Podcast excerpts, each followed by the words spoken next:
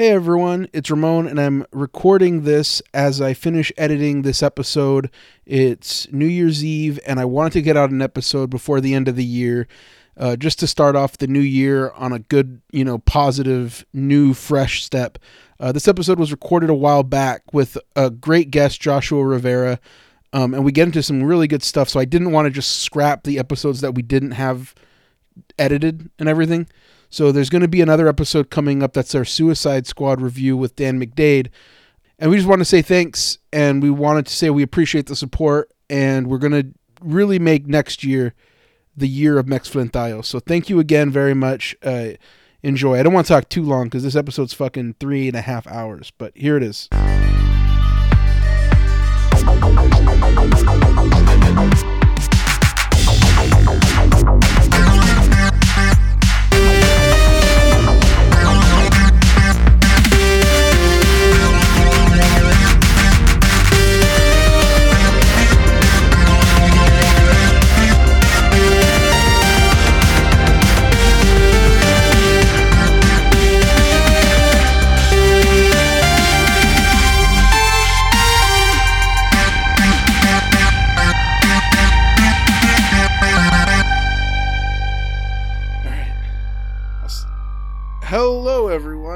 Welcome to this week's episode of Mex Flintayo. It's me, the true outlaw of comics, uh, standard bearer for future generations. Uh, people are saying take him or leave him. Ramon Villalobos. And people are also People saying, saying take, take them him or leave them. him about Ramon. No, no. I would just, I would just, I would just step You're- in on your territory. I was just even trying. taking my tagline, my I was my just trying it horrible out. generic. Do you feel like it's not a it's not a compliment but do you feel like when i said that about myself you're like wait a minute that's me No, I, yeah, I got offended. I, I've become attached. I become attached to things very easily. I know like it's like that's not a compliment it's kind of like a negative thing and you're like wait a minute that's my negative no, thing. that's my yeah, exactly. It's I guess it's part of my ego driven ego driven life. yeah you are ego driven that's not me that's not what i do so Mhm. I, I can't really relate to it but anyways i'm here with take him or leave him daniel Irizarry. what's up daniel The one and only. What's up? Uh, everything's good. Uh, surviving. Uh, trying. We're to draw, both, but not uh, really. we're both trying to catch up from debilitating injuries health problems yeah, I- yeah. Let's let's put it that way. I'll, I had a, I, I'll just say it because my problem is like not embarrassing in any way. I just I fucked up my Uh-huh. shoulder somehow. I don't really know how. I think this is getting old. So like Mhm. my shoulder and my arm was all fucked up, and it was hard to draw with it. You're right. Which uh shoulders is like sorry sorry no, it's just frustrating because like you have to draw with your whole arm, and if your shoulder hurts, it's like you know whatever. But Mhm. so my my shoulder's a little fucked up. So I fall behind on work, and then you get anxious about trying to catch up with what you're supposed to be doing, and you just don't have time to do anything. Anyways, that's my thing. I don't Yeah, think you want to talk about your thing. having having a, a messed up shoulder is an incredibly manly and cool thing to have like whenever somebody like are you okay it's like oh yeah Ah, just my shoulder. Ugh. Ah. god that's uh, it's rough like, well, were you were you lifting anything, Ramon? No. yeah you just don't get into it it's like oh I blew my shoulder Well, I just- out my shoulder's fucked. Um, I did I did it laying down, probably doing nothing. I was taking a Yeah. na- it was a nap related injury. no um, my situation is under control let's just I just put it that way. don't need to get into that uh, Yeah, but uh, we're okay we're I would up, bring it we're up, running. but you'd probably get pissed off about it, right? I got so pissed off multiple times. One time I was like, one day I was basically pissed off all day. That's how bad the the situation got. Um, Anyways, yeah, that sounds like a horrible injury. but we're we're back to work. Uh, the Right. Michelle the Michel Fiffe episode came out. People are liking it. Let's not get into what episodes did or did not come out. Let's just get into this episode. yeah, yeah. Let's not let's not date this episode at all. let's not dwell on anything. Let's just make this episode the best we can.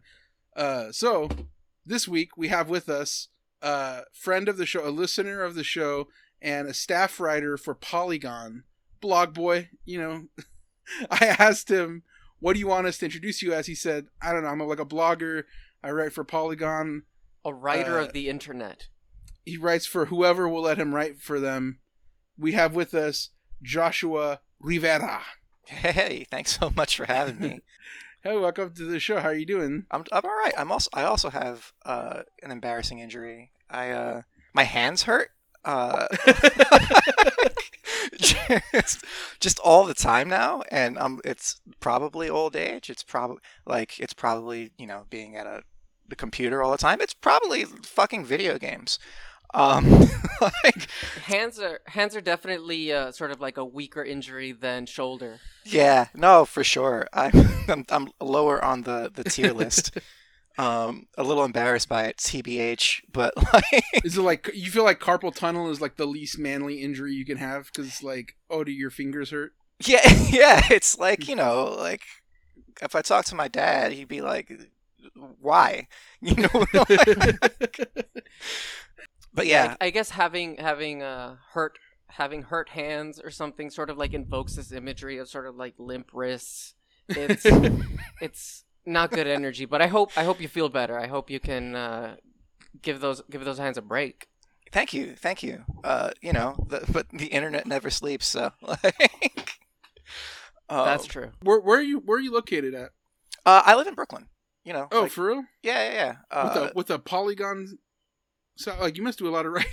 I feel like I've never been to Brooklyn. I just feel like it sounds expensive. Uh, it's funny. I I live uh, in a, a neighborhood that's sort of like in between uh, uh, Park Slope, which is like yuppie and rich, Okay. um, and has been for a long time, and uh, Sunset Park, which is where literally like you know uh, it's it's super like Ecuadorian, a lot of immigrants. Uh, so it's literally like the seamless corridor, right? Like all Mhm. the, the, the everyone up north of me, uh, you know, depending on the labor of everyone south of me, and it's it's actually very uncomfortably representative of my experience as like you know You're living in a metaphor. yeah i'm living in a fucking metaphor I, um, all I know about that area is like it's where they live on girls, right? Uh no no but uh Where do they live on girls? that's that's that's north of me like brooklyn's pretty large uh i mean well it feels that way Well, how big can it be? yeah it's to be honest it's it feels it feels large because like Wait, you, but you the walk girls everywhere. do live in Brooklyn, though. yes So it's the same thing. yeah yeah they're, they're wait, north wait, so wait, but what part of Brooklyn do they live in? The yuppie part? Yeah, they're in they're in North Brooklyn. They're up in the like Williamsburg. They're also like Not real. They're also yeah, exactly. Which part of which part of Brooklyn is the part that Jay Z yells? Brooklyn, like What part of Brooklyn was Crooklyn from the Spike Lee movie? oh, that was that's how he's out. He's out in uh shit. Is it? It's no. I don't. He still lives out in. I don't know. He set his stuff all over Brooklyn, like Red Hook. He's over, and I think he's still in. Actually, I don't know where he is, so I'm gonna shut my mouth and not embarrass myself because uh, I think he still lives out here, and he has for a very long time. it's been it's been crazy out in Brooklyn, right? Like with protests and everything. Like Yeah, over over the last like uh what do you call it? Most of the last year. So like one of the frustrating things about like this moment um is that like uh, outside of like the the the points of conflict which you know the cops like generate by uh like fucking uh just you know using aggressive tactics and and and and breaking their own rules. Um uh, like there are loads of protests happening that have happened in the past year every day um, Yeah. and they just don't get attention because they're they're you know they're nonviolent. Uh, you know they're, they're smaller but uh, they're persistent you know they're they're everywhere. There's like I live uh, I live close to uh, a detention center where I think actually uh, Ghislaine Maxwell is, is being held oh, big Whoa. shout out, friend of the show. yeah. I'm not sure, uh, uh, but like you know, she actually is a big investor in one of our NFTs that we put out. she's Mhm, mhm. seems like her, her style. we're dropping Um, it in collaboration with the Epstein Foundation. She's right. They like it's one of those NFTs where there's like a real life thing attached to it, but we legally can't get into what the real life object is. Mhm. Just know that they're very safe and they're very comfortable right now. Anyways, you live by Ghislaine. yeah. yeah. I mean, so there are protests there every now and then for you know uh, just Free Ghislaine. not necessarily for her, but like you know, just yeah, I mean, uh, really, you could tell us a- any fact about Brooklyn and we'd believe you. which is so funny because uh, you know just the attitude around here is a bunch of like white folks dominating the conversation, and uh, it's it's it's hard to you know especially in this last uh, year where I haven't been able to go anywhere to just sort of like get back in touch with other people and and experiences that aren't just like loud people on the internet, you know. it's been a we were just literally just talking about like so even before covid i was like never leaving my house for fucking anything Mhm. but now i'm like really savoring the idea of like or i mean anxiously awaiting the day where i can go work at a coffee shop to like read the fucking book that we're talking about today Mm. i was like i was like dreaming like man it would be so fun to just go to starbucks talk to nobody but like look at people in real life while i was working on Yeah. on the show Mhm. Whereas, it's like- ideal. It's ideal coffee shop work. You're just reading something. You're taking notes. You're looking Yeah. kind of like pensive. You're looking smart. Yeah, man. That's what I used to do. It's what I used to do all the time. Like go there, read comics, and then like work. Mhm. And I haven't been able to do it. And like in the middle of the COVID, you know, sort of lock in kind of thing, I was just like, "Fuck me!" Like I just want to go somewhere uh, where there's people. You know what I mean? Mhm. And I never thought I would say that because I just like in general, I'm kind of hermited. But, Yeah. like you know. I think a lot of people are, and then the, their boundaries of how much they can not go anywhere have been really tested. hmm Yeah, man. Uh, it's it's it's really hurting me, especially now in this last couple. Uh, I got my my second vaccination. Oh, Oh, shout out! Which congrats. one, oh, which one you get? Moderna. Nah, Pfizer. Um, Okay. Pfizer gang. Yeah, I don't I don't know what I don't know what the the we don't have a, a cool uh, club. I guess the the Pfi- Pfizer Pfizer gang. I guess Pfizer family. I got I got the Johnson and Johnson personally. You got Um, the the Acme people are just- Acme novelty. don't don't do that. No, no, no. This is the one of one. We did it. Like this is the most efficient, like best one. Because and I know people are saying, oh, but there have been six women that have died from blood clots. Okay, look at the key word there, women. Okay, Boom. this is you, you owned. I'm trying to rebrand Johnson and Johnson. I'm saying like let's make it DP10, Dr Pepper 10, just for men. Mhm, And mhm. when when when chicks go up to get it, say, "I'm sorry, little lady, you can't have this vaccine." It's a boys' club, really. Yeah, the Johnson and Johnson for Johnsons. and then the the AstraZeneca is the one that you have to microwave yourself. Um, That's that was so fun. Like you see that the U.S. was like, you know, oh, everyone's shitting on us because we are not giving other countries vaccines. Fine, we'll give them like six million AstraZeneca doses. Like what the They're fuck? giving them the, the great values. yeah. we we found a truck full of AstraZeneca. You could have that. Incredibly Oh. American energy there. Super. Like, what about the Johnson and Johnson? No. What's crazy too is like there are people like everywhere in the states now that are just like like the anti-vaxxer. When you never know how many anti-vaxxers are around you until you suggest to people to get a vaccine, and then suddenly like I don't know. It's like, what do you, what do you mean you don't know? Yeah, dude, dude. All right, so we're uh, uh like my fiance and I. Well, we're we're we're getting married later this year. Mazel tov. I'm sorry to hear that. Thank you to both of you. no, I just mean because like the idea of another wife guy rolling around is like it's a lot. A- anytime Ramon finds out that uh, one of his friends uh, has a girlfriend and it's going steady, it's like, It's eh, like, oh boy, He is starts there any way I can sort of toxify that? Uh, you know, I'm gonna I'm gonna do it right though. I'm gonna. I'm no, gonna, no. Shout out. Yeah. Like, in all seriousness, congratulations. But I'm a so, romantic. I want y'all to be happy. I No, want thank you. people to have that thing that I can't. I want you to be happy. I just don't want you to rub it in everyone else's face. That's all. Okay. All right. Cool. you were saying sorry, we interrupted you a little. no, no, it's fine. It's it's just that you know that's a thing now. Uh, what do you call it? Like we're uh, we had a friend who requested, didn't even require that everyone get vaccinated, and people are getting mad about that. Mm. Um, oh wow. And like, what the what the fuck, man? oh fuck! You hear what Steve said? He said like he wants to not get a disease. That's so fucked up. I, I, I can't. bel- It's it's uh, stupid. It's stupid. That's what I just don't want to be political. That's all. you don't want medicine politicized. Jesus Christ. Um, I mean, listen, if you want to get the vaccine, that's your business. But I just feel like I don't want this to be a political thing. it's like it's funny, like hearing people talk about it too, where like yeah, I've t- I was talking to someone about it. They didn't want to get it, and they said because like they've never had a vaccine before. See, yes, you have. yeah. like literally every everybody gets them when they're born. Mhm. But like just because you can't remember it doesn't mean it's not there. yeah. Oh, it's maybe so you had crazy. to jog their memory, tell them that they're they were called shots before. And yeah, like, that's the thing. Just say you're getting shots. That's it. Say we're getting the good shot. We're no much, no more, no more vaccine, uh, no more coronavirus. We're good. yeah, and and like you know, everyone who joins the fucking army has to get a million shots. So like, do you hate the troops? Or, or Uh, well, yeah.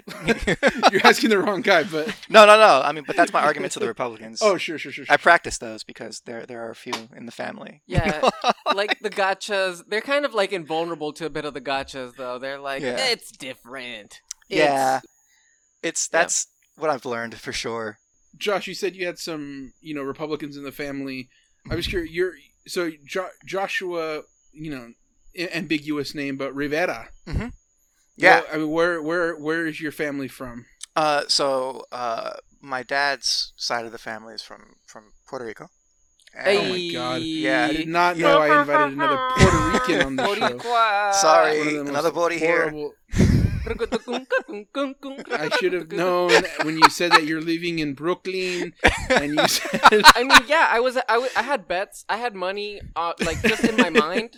I'm like Brooklyn, Rivera. Is I should have known the second you came in here rapping about your spirit that this was going to be a problem. Look, you're in started trouble, doing man. Hamilton lines. The the pop the second half of this year is just going to be Boricuas on on in movies, and we're going to be insufferable. Um, yes, going to be. I'm, I'm permanently insufferable. yeah. I mean, same. It's something they're about from- our outgoing and likable personalities. yeah, man. something about something about your bug eyes. Uh, Just any any physical trait that I have, Ramon just uh, transposes it to all Puerto Ricans. I've told you this before. I said you can put them in a lineup, and I'll pick the Puerto Rican out ten out of ten times every single time. I got keen awareness for the face, for the head shapes of a Puerto Rican. a master's in race. you race. could show me a skull, and I could get out the calipers and figure it out. I'm gonna say you, you have like a cookie themed caliper. Like, is that is that how it works? Yeah, I have a caliper with the Puerto Rican flag in the center. Jesus. I mean, so many things uh, are just branded with the Puerto Rican flag. They Yeah. probably exist. No. I saw some. Actually really saw. I saw some good Air Max 97s with the Puerto Rican flag on it. Oh, it's kind of fire. you know, reluctantly, I said it's kind of nice. um, yeah. And then my mom's side is is from Guatemala, so like that's the mellow. Let's half. go. Uh, Awesome. yeah. Um, but like, what do you call it? Um, I I am not. Uh, it's it's something I've been thinking about a lot lately. I'm I didn't grow up around that side of the family, mostly because most of it is in. Uh, you know, most of them are still in Guatemala. Um, hmm and uh, you know we had a big Nuyorican diaspora, and that's where uh, my dad's side of the family mostly is uh, was from. They're all in like Florida now, right? Um, and yeah, everyone's uh, going to Florida. yeah, yeah, that's that's sort of like the pipeline. It's, Um, it's interesting. I hope I hope we haven't sounded too uh like judgmental of the diaspora. Like I, I my perspective is like very much Oh, on this show? within the island. Yeah, Oh! on the show. Yeah, that episode was one of my favorites, dude. Uh, it was just it's it was really cool. Uh, just thinking about it uh, a whole lot because it's sort of like uh, you know, um, especially for for where I work in the industry I work in, you know, as a journalist, right, where you have you know most of the the, the struggle when it comes to, to diversity is, is regarding diaspora, right? Um, Yeah. and Mhm. you know Puerto Rico exists in this very um, unique space that's shared with like a few other territories, um, where it's just sort of like no, there there there are different concerns there. There's, that's that that means a different thing, Um, yeah, uh, specifically in terms of numbers, like recently it came out that uh, Puerto Rico lost, I believe it was something around 10 or 11% of its population in 10 years. Like Mhm. in terms of U.S. territories or, or, or, or, or states, like the it was number one in terms of lost population, and Mhm. then second to it was something like four percent. Like the the the amount of people, like the percentages of people, were astronomical in terms of like the exodus from Yeah. the island. It's a, Mm. it's a it's a very sort of like fascinating situation. I don't like I, I don't want to like compare it to other other peoples, but it definitely sort of feels like Puerto Ricans across the world are sort of like this people in exile. yeah, yeah. Yeah, Guam Guam ain't putting up numbers like that. Let's be real. They almost got they almost got hit by a nuke that one time, and they were still chilling. Yeah, they're Not going fine. Nobody, nowhere. nobody's really like talking about them. So weird. Listen, shout out to all the motherfuckers in Guam holding it down. Shout out to the listenership in Guam and American Samoa, keeping it down. yeah, and the DR. Some say the DR is like Puerto Rico plus. Mm, Hmm. who would say that? so then your, your experience as as sort of like uh, what second generation diaspora? yeah. How how does that how does that like connect you to the island and how do you feel like um like how do you feel about about I guess this surge of How do you of feel Puerto about Ricans Daniel in the saying you're not a limelight? real Puerto Rican? Yeah. Cutting Uh, to the core of my question. No, I just mean like I feel like there has been a Puerto Rican. Sorry, you're. I was gonna say sorry. I'm gonna edit out my part of the question because yours is an actual good question. Normally it's the opposite. Normally it's like Normally Daniel's I'm talking- meandering for no reason. Yeah. but but Sorry. no, the, it, it is it is a fascinating thing to see, uh, sort of like how Puerto Rican or the Puerto Rican identity is sort of like risen in the popular consciousness. How does that feel? Yeah, uh, I kind of hate it.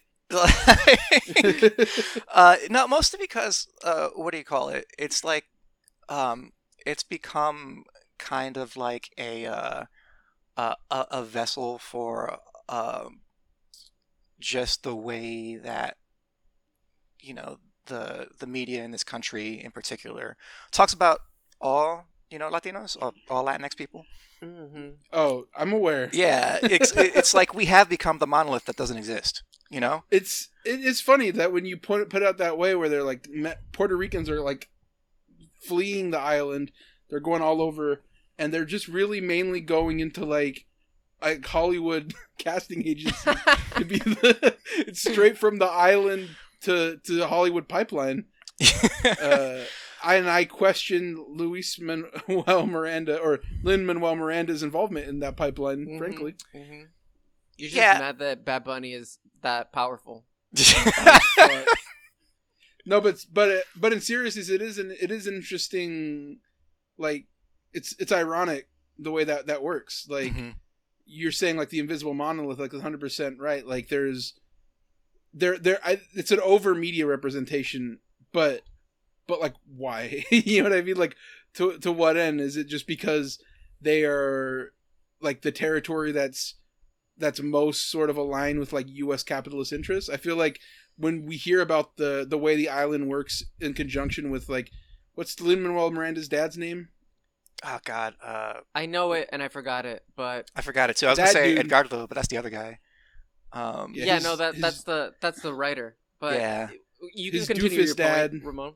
Yeah, his doofus dad, and you know, is with the Clinton Foundation. It's like he they're in bed with sort of like the the upper echelon to like you know sell out the farms to Nestle and Mhm. everything like that. Luis uh, Miranda. There it is. ah, that's why. You, yeah, okay. Yeah, I, I, I don't like it either. Uh, because uh, Puerto Rico is in a very particular, very very specific political situation compared to all the rest of the uh, La- Latino Latinx population within the United States. Like if if we're talking about like this monolith of Latinos and and the the people that have been like sort of like lifted up to represent that are Puerto Ricans. It's very strange because we are like, like I don't want to say brutally, but we're very harshly colonized. Yeah. Harshly colonized, and they put a, a face of like joy over it, right? Yes. Yeah. and it's always like it's always they focus more on the joy of of the struggle than the actual like pain and trauma of like being colonized Of Yeah. having your family literally like like atomized across the states. Yeah, and it it's it sucks, and in, in particular, uh, just seeing that, you know, uh, that you know, economic colonialism just sort of like reinvented, and uh, just sort of like mutating, you know, every every decade, or you know, whether it's it's uh, like pharmaceutical companies like ten years ago or twenty years ago, Mhm. and and now you know crypto millionaires or crypto billion I don't know how much fucking money they have. Uh, millionaires and billionaires yeah. Mm. Uh, just treating it as a haven now, right? Um, it's it sucks. It it and um, so like when you have that in in U.S. media, you know, where it becomes a sort of like this issue where like liberals can gather around, like uh, you know, DC uh, DC and Puerto Rican statehood on the one hand, and then like the really woke ones will be like, no, self determination for Puerto Rico. Um, it, it's it, it's it's just weird because no one's no one's really arguing on behalf of anybody but but themselves. If if that makes sense. Yeah. Mm. Uh, the self determination thing is sort of like the the ethical proper uh position to have, but even Right. self determination does not like uh, the majority of the current Puerto Rican population, if left to self determination, will be persuaded by each town's um, pro statehood mayors Mm-hmm. to sort of like uh, vote that way. Like we will vote against our best interests every Right. time. Every single Mhm. election, we have voted for a worse governor because those are the people who like stop by the the projects, who stop by like the lower income places, and just either promise jobs or promise uh treats or like Mm-hmm. like continually we will it it's like voting for bernie. Like, yeah. You can't you can't uh in in this little amount of time simply educate enough of the population to make the the conscientious decision even though it might be a little bit more uphill a little bit more of a of a um, struggle for for the purpose of like uplifting yourself independently it so Yeah. self-determination is a cute sentiment Right. but it, I, I I don't think it can really go anywhere. Yeah. Yeah. It, it it's it's just what do you call it? Uh, I mean, it, it, this is this is a, a a thing that's an issue with like any number of of problems. Uh, Mm. where it's just like we fuck things to the point that like you we can't even begin to define the problem, but we want yeah we want a solution that makes us feel better. Um, Right. and well it's, it's funny sorry go ahead no, no, no, go ahead. I was gonna say it's funny you say that because my stepdad and I were having like a really long argument, eh, conversation about the the border crisis, which I tell him is not a real crisis. That's not le- a legitimate, real world concern for anybody. Mm-hmm. I mean, like you know, except for the immigrants that need a place to live and Right. you know not be brutalized down there. But but the my my point to him was like you can't really untangle the weeds of that situation without looking at like you know decades and decades of like imperialist activity from the United States. Mhm. Like he asked me about the the border the border stuff, and I start bringing up the CIA in the 1970s, and he just is like, "What?" That's cheating. you know. But yeah, but it's an interesting it's an interesting thing because since I've you know met Daniel and we're, I've been talking to him about Puerto Rico and learning more about the island and everything. Like it's it's a complicated re- resolution to, that to those problems, right? Mhm. But the looking at the problems themselves are not complicated. It's like clear corruption Yeah. in in ways that are like it's so simple. Mhm. Like the, th- from from an outsider perspective, you look at it and it's just like you know disaster capitalism, Right. And it's you know or just you know capitalism run amok, Mhm. and the problems are not are not complicated. The solutions are, but the problems, like we're like if I talk about the border and I have to explain how things got so fucked up, it's incredibly complex. And me and Daniel want we're just talking before before we started this about we want to do like an episode where we like do some research into it and Mhm. discuss it. So you know, look out for that on our Patreon probably Hell yeah. soon. But but yeah, we I need to do research into it like a lot more than I've done before before we do that.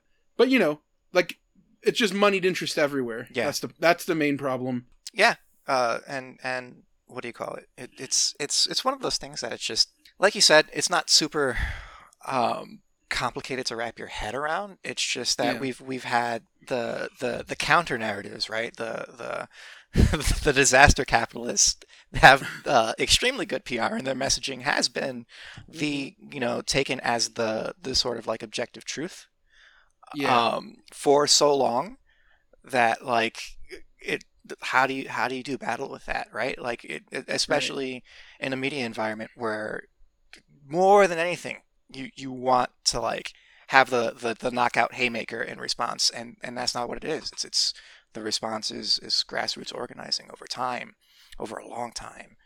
Um and Yeah. it, it's uh it, yeah it's it's it's messy man. It's messy. And i'm i'm per- Yeah. perpetually uh frustrated but what I what, what particularly is fascinating to me is like I said, like you know, I, I just watched this movie a few months ago called 1900. Have you ever seen it? oh no i haven't It's uh, Robert De Niro and Gerard Depardieu.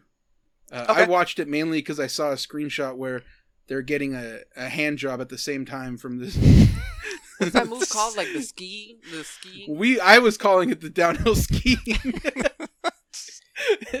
I kept I, I was like, look, she's like going downhill skiing with. I with mean, just dicks. off that screenshot, you want to know how Robert De Niro How- got into what- that situation. Yeah, Bobby D, what's going on here, baby? But no, the so but the movie basically is about Italy at the turn of the century, you know, 1900, and it's like sort of the rise of fascism mm-hmm. and capitalism and how they sort of work hand in hand because you know uh, you create fa- fascistic police forces to protect capital Mhm. and you and you know all of their interests and mainly it's the suppression of, of labor and workforce. And what's i like about that is it shows that with just very easy to see like examples. Like because it's just like farmers working on a farm. Yeah. And it's like well if you get a if you get this horse you can increase production. And then but but come along with that you get to pay people less because production is higher you get to get more profit and like it, it reminded me of like you know when you, you could teach kids about you know sort of capitalism through like you know animal crossing or whatever Mhm. you know it's like a very easy tangible uh like uh, illustration of that and that's what i like about that and that's what i see w- when i look at puerto rico is like you could see so much of the flaws of capitalism and imperialism just through that one island's history of just the last five years like Mhm. even just since you know i mean i know it's more ramp. complicated it's i know it's it's right but the it's like you said it's been ramping up Mhm. so much more since maria Yeah. Mhm. i So- uh, yeah Main takeaway here is that if you like Animal Crossing, check out 1900. yeah i mean it's fire it's a great movie it's on prime right now the only downside of it is it's five hours long but it's a brisk wow five It's almost it's almost as long as our podcast episode. it is a brisk five hours. Uh, what's his name? Donald Sutherland is amazing in it. There's one point where Gerard Depardieu, who's like the socialist hero of, of the town, shoves horse shit in his mouth in like an act of revenge. It's amazing. Anyway, anyways, I don't want to get on that movie too much. Um, Yes. speaking, of, go on, go on, Ramon. Speaking of eating shit, uh, uh, when I invited you on, it was because you know I, I I've seen a little bit of your writing. You know, I know you're a smart guy. You listen to the show, and when but when I have a guest that isn't like specifically wants to do one thing, I usually say like, "What do I want to do?" And what I wanted to do for for weeks now is uh, a look into Green Lantern Rebirth number one. Oh, the Green Lives Matter comic. the Green Lives Matter. That's that's a that's a Uh, beautiful way of putting this. Like, this comic was everywhere. it really was. You feel that way? Yeah. So here's here's my experience with it. Because I, want I want to know your guys' experience with it. But my experience with it was this: I was 17, 16, something like that, in 2004 when this book came out, and I had seen on a message board that it looked like Kyle Rayner was gonna die. Mhm. and like I didn't go on message boards often, but at the time I was like deep into like I got to know everything about comics. So I was going to the library, and when I would use the computer, it would go to like the DCComics.com, look at the forums, and there was like a big thing from like the Heat, uh, which is fucking how. So I can't remember what I can't remember what Heat stood for. Hold on, let me look it up. Um, but the the idea was it was a group of people that were really upset that Hal Jordan was replaced in the early '90s, Mm. uh, or or the mid '90s, and They were like the proto proto uh, Comicsgate. They just they I mean they really were. They had like you know letter writing campaigns, and they didn't like the idea that he was switched over. who would who would carry a torch for Hal Jordan? Uh, like I can't. so so it was called uh, Hal's Emerald Advancement Team. Jesus. Oof, that's cringe. Yeah. Yeah, and they would they would do this through like this, I found an article about it, and it would be they they would start letter writing campaigns, and they would have news groups, GeoCity sites, AOL rooms, CompuServe. They were all over the place. do you want to read a bit of But the it was- article, or Um, no. okay?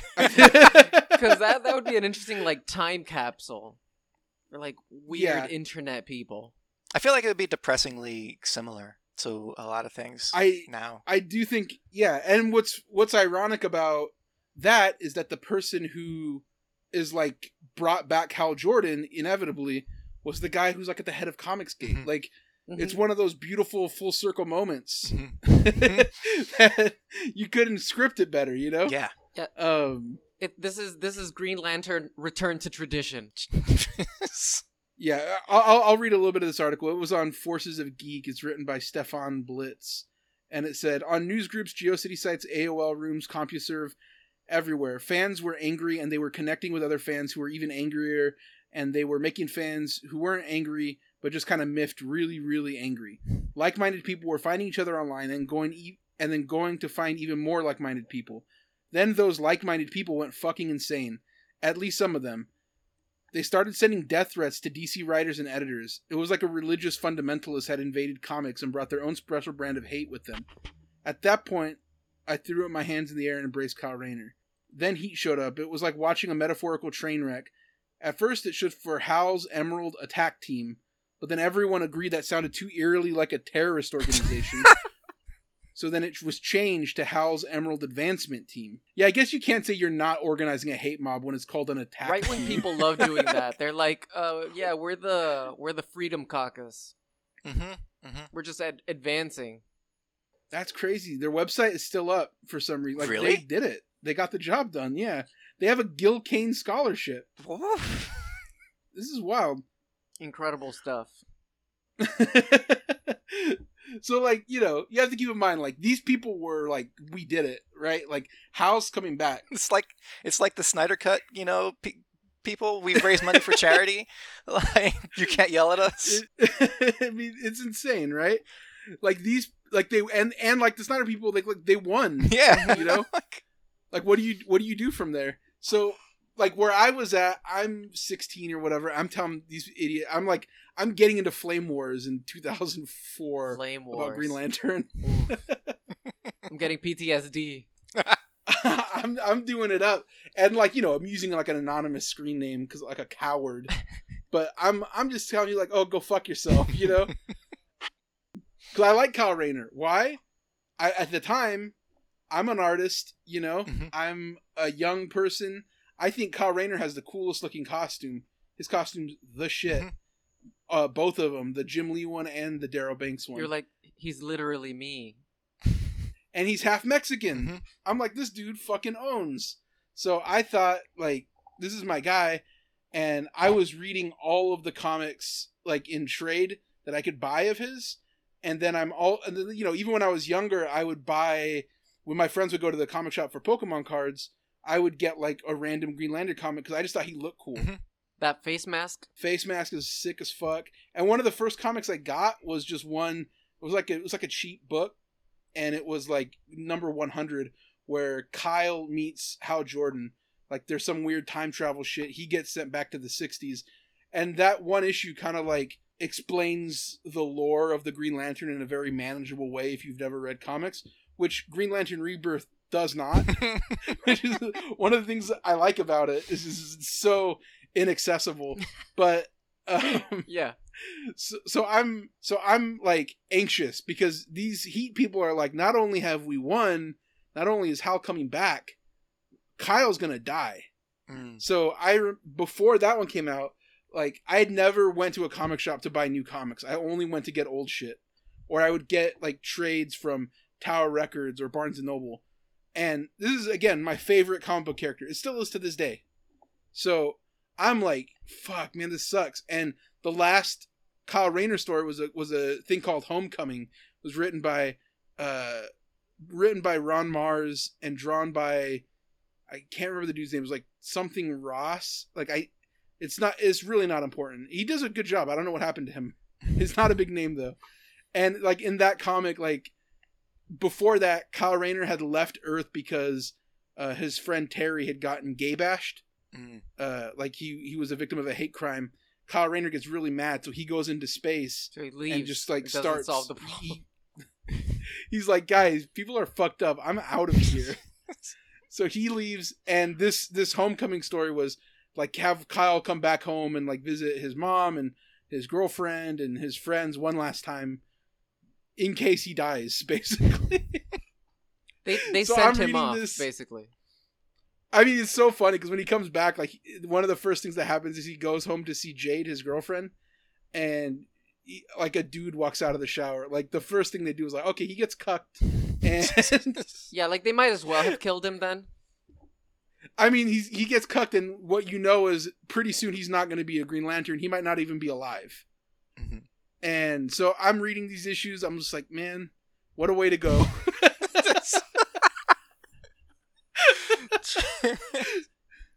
And like I said, these were the first times I would go to the comic shop like on a Wednesday. I didn't even know you had to go on a Wednesday. I thought you could just go in whenever. and like so, like when Green Lantern Rebirth number one came out, I went in on like that Friday because I'm just like it's not an important thing. I go there and they're like, we don't have it. Like, what do you mean you don't have it? I don't. I have like the second or third printing of it. okay. Uh, I don't have the, I don't have the original one even. Um, but then by the end of it, my last like it really shows the decline of man. This my my six issues of this book because the I have the first one, but like a third printing, and the last one I have signed by Ethan Van Sciver. So it just keeps getting more and more worthless from the first one to the last one. yeah. so, anyways, I go to the store and I'm hyped because it's finally here. Like, either he lives or he dies. Every issue, I'm like on fucking needle's edge, knife's edge. I'm on the edge. I'm on a sharp edge, and you know, I'm chilling at the I'm chilling at the comic shop, and these people they the people at the comic shop absolutely hated me because like. I would go in. They they knew the only thing I wanted was Green Lantern. That's all that I read. That's the only thing I cared about. So there, finally, Green Lantern is a popular book, and I'm just like, what do you mean you don't have it? like it's a very important book. Why would you not have it? And they're just like, we sold all of them. All right. So then you know, I eventually got it. But anyways, my point is, this was my first real like this was baby's first comic for real for real. Like first time i'm going to the shop and i'm buying the new thing because because i need to know what happens mm-hmm. right? Where were you at with this? Because like i know i was a green lantern like semi obsessive i'd read a lot but i also knew as a green lantern fan there's not a lot of green lantern fans. Like kyle rayner at that point like these comics were not popping like that Yeah, Kyle Rayner's Yeah, a hard sell. Uh, I mean, like Kyle Rayner, Green Lanterns are a hard sell. Kyle Rayner for me was not because that costume was sick as fuck, like he said. Um, and also, you know, he's half Mexican, so I got to root for, you know, the, the Latino back back before we had any representation. yeah, and and like unless you were told that, like a lot of times you couldn't tell because of the art. like, yeah, uh, but like you know that that's how that's how it was then. Uh, you know what's funny is I got into an argument with Ron Marz like really long ago, uh, about uh representation in comics. I'm talking about like 2010. okay, on Twitter, and I remember him because because it was about like Darwyn Cooke Mhm. uh, had said something like, "Why wouldn't they just make a new character? Why would they turn Batwoman lesbian?" Mm, And I was like, "What's the di- like? First of all, like who gives a shit? Mhm. Second of all, you've never created anything, Darwyn Cooke. and third of all, like like this is a new character anyway, so you don't even know what the fuck you're talking about." mhm. and uh, Ron Marz got really upset with me. He, you know, he he didn't know who I was. I mean, nobody did. I wasn't making comics at this, at this time. Mhm. But uh, I was like, "How could you say that?" I'm like, you know, you made Kyle Rayner and they made him Mexican. That's awesome. Like for a Mexican person like me. yeah. And he goes, "Well, that wasn't the intention when he was created. He's like that. That was a mistake. that was a mistake. I would rather him be white, frankly." Incredible. Super awesome. Uh, uh, so, anyway, but like that's kind of the energy that DC Comics has toward Totally. Ky- towards Kyle for most of his his existence. Um, like I it was it was really funny. Like not to not to change the subject too much, but like to to No, see no. Tom King do the Omega Man and remember all that shit. I did too. Um, I like yeah, that. that's to me one of his best comics. I think, um, Oh, for sure. especially because Barnaby Bagenda is is a genius. Um, I think. Yeah, when I mean when it opened up and he was doing like the rosary in Spanish, I was like, Yeah, "Holy dude. shit!" Uh, It was awesome. But uh, yeah, I wasn't I wasn't super in, into to Green Lantern. What do you call it? My um, I remember. What do you call it? So my, my, my thing with comics was like my dad was a was a collector. He collected anything he could. Right? Oh, Yeah, really? he loved collecting shit. Oh, just like not comics specifically, just things in general. Yeah, I mean he loved comics because that that's Oh, like a, a generational thing. My grandpa did too, and it just sort of like carried on. Nice. Um, but uh, so he collected a bunch of comics. He didn't read them uh, after like having me because you know he had me and my sister. Like that, that that's Yeah. fucking work. Um, and uh, but he, he had like a box of comics from like when he was collecting, and I would like go through them. And so like there was one like really sick uh, Green Lantern cover. I can't remember which one it was, but it was sort of like um, it had a bunch of the Starlings on it. Um, Mhm. and uh, you know had like this sinister like energy, like this this sick green glow, and um, and I, I remember I remember the plot of the issue actually. Like Hal's uh, ring is out, um, and the Starlings are after him, and he has to sort of like survive. Um, Mm. and I thought that was tight. Uh, but uh, again, I never really stuck with with Green Lantern uh, much, mostly because like my folks got religious after a certain age for me, and so there was like a purge of all that, and I wasn't allowed to to, to read comics or Oh wow, that's yeah, like a lot of pop. Cul- I have a big pop culture gap. There was a my, my Bit of a satanic panic situation. I mean, kind of. Uh, it wasn't explicitly that. It, it, it was it was just like a uh, like a very, um, just you know shunning uh, of secular Mhm, culture. mhm. Um, and uh, The my fiance calls it the drought, right? the, the drought where I don't don't have a lot of like I'm missing a lot of pop culture pieces. So like, but I still, I know I was a I was a teenager and like I thought comics were sick as hell. So I would like go to the library for hours and just read them when I found out libraries had comics. Um, Yeah, that was totally my experience too. By the way, that's my sister was convinced I was smoking weed. like you could to this day, you can't tell her. Such a fake excuse too. I'm at the library. yeah. I was, but I was literally at the library. But so- Sorry, so you were at the library? No, it was fine. Uh, Yeah, and I was I was just like reading whatever comics I had, which you know back when I was a teenager wasn't many. Um, Right. like we're about the same age, uh, I I think. How I'm are you? 30, so you might be a little bit older than me. Yeah, I'm 33. Um, and, I'm uh, ageless. y- yeah. I transcend all that. so Mhm. comics, comic. They had, there were some comics at the library.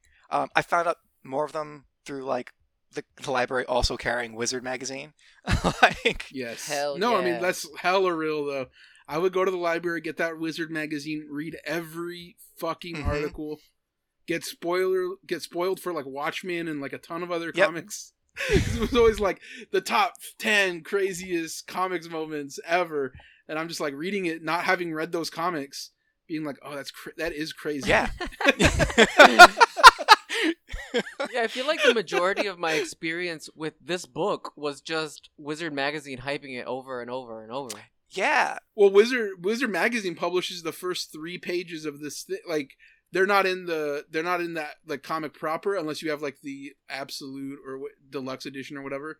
But like the first three, there's three pages that are just kind of like background, like showing Hal and Kyle, like Kyle's in space, Hal's at a baseball game or something, and and it's just like oh something's about to come, and it was like three pages just for it, Wizard because Wizard was like Yeah, they had ready that power. for the shit. Or I mean, it, it Yeah. not necessarily power, but they were definitely like in the they they served as that tool to the to the big two. Yeah. Right. Yeah. Well, I, I remember. I mean, and this was this is kind of a continuation of, of of DC using Wizard as a Geoff Johns hype machine for like his Flash run, right? hmm Um, Yeah. Because like that's what he's coming off of at the time, if I remember correctly, right? He went from JSA, I think, also. yeah, it was like Flash, JSA, and then this, right? Yeah, he was In like a, a wonder child for a while. Yeah, yeah. I mean, the Flash stuff was was major for him, Mm-hmm. um, because it was basically like, okay, Mark Waid now this Yeah. dude and this dude, and his comics were like, you know, pretty pretty good, like the Flash ones. Mhm. Yeah, and in, in a sense, it's His JSA ones were also like, because those were Tom Pyre, um, or Tom Payer, I can't, oh, I don't know. Like it's it's weird with these names that you only read, right? That no one says. and Goyer or something. Mhm. So, anyways, it was old dudes that were writing JSA, and w- w- and it was like coming off of Star Starman and everything. So like, but but when he wrote JSA, I remember there being also just like, oh, this is like a dude doing sort of retro revival Yeah. shit. But yeah, the Flash thing was huge because that was like classic comic book DC comic Mhm. book stuff. But sorry, go ahead. No, I mean, and that was pretty much it. That was my that was my um, what do you call it? Your yeah, Your, your experience your with the awareness- character before this. Yeah. So like when this came out, like I was I was aware of it. I um because it was like the the hottest shit um happening at, at DC in that in that Yeah. moment. I don't think it ever went over Batman. Yeah. Yeah. but I mean, it sold an insane amount of copies. Mhm. like it sold a lot, and it took a character that was like really like a joke, kind of like D tier character, and put him on like a, a different level. Yeah. Yes, Ex- exactly. Yeah. Calling it the hottest shit is like a mischaracterization. People were just uh, I mean, it was though. It was. it so much. I mean, it was important because Batman's always going to do Yeah. that, right? But Batman's not going to set the tone for the full line Mm-hmm. of comics because it's Batman. Like you can't you can't change the the everything. It's, he's got his own other universe. He- yeah, Batman But- is not like for- universally important, like yeah. like this. but this was like not only is is it this but now every other book they want it to be like this because this was so popular I Yeah. think yeah I think the the the closest equivalent.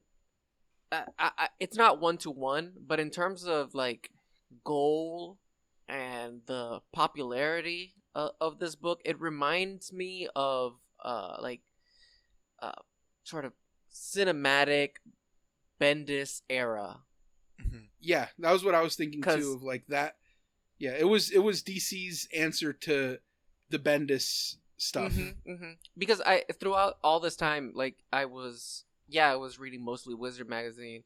I was mostly focusing on the Marvel stuff.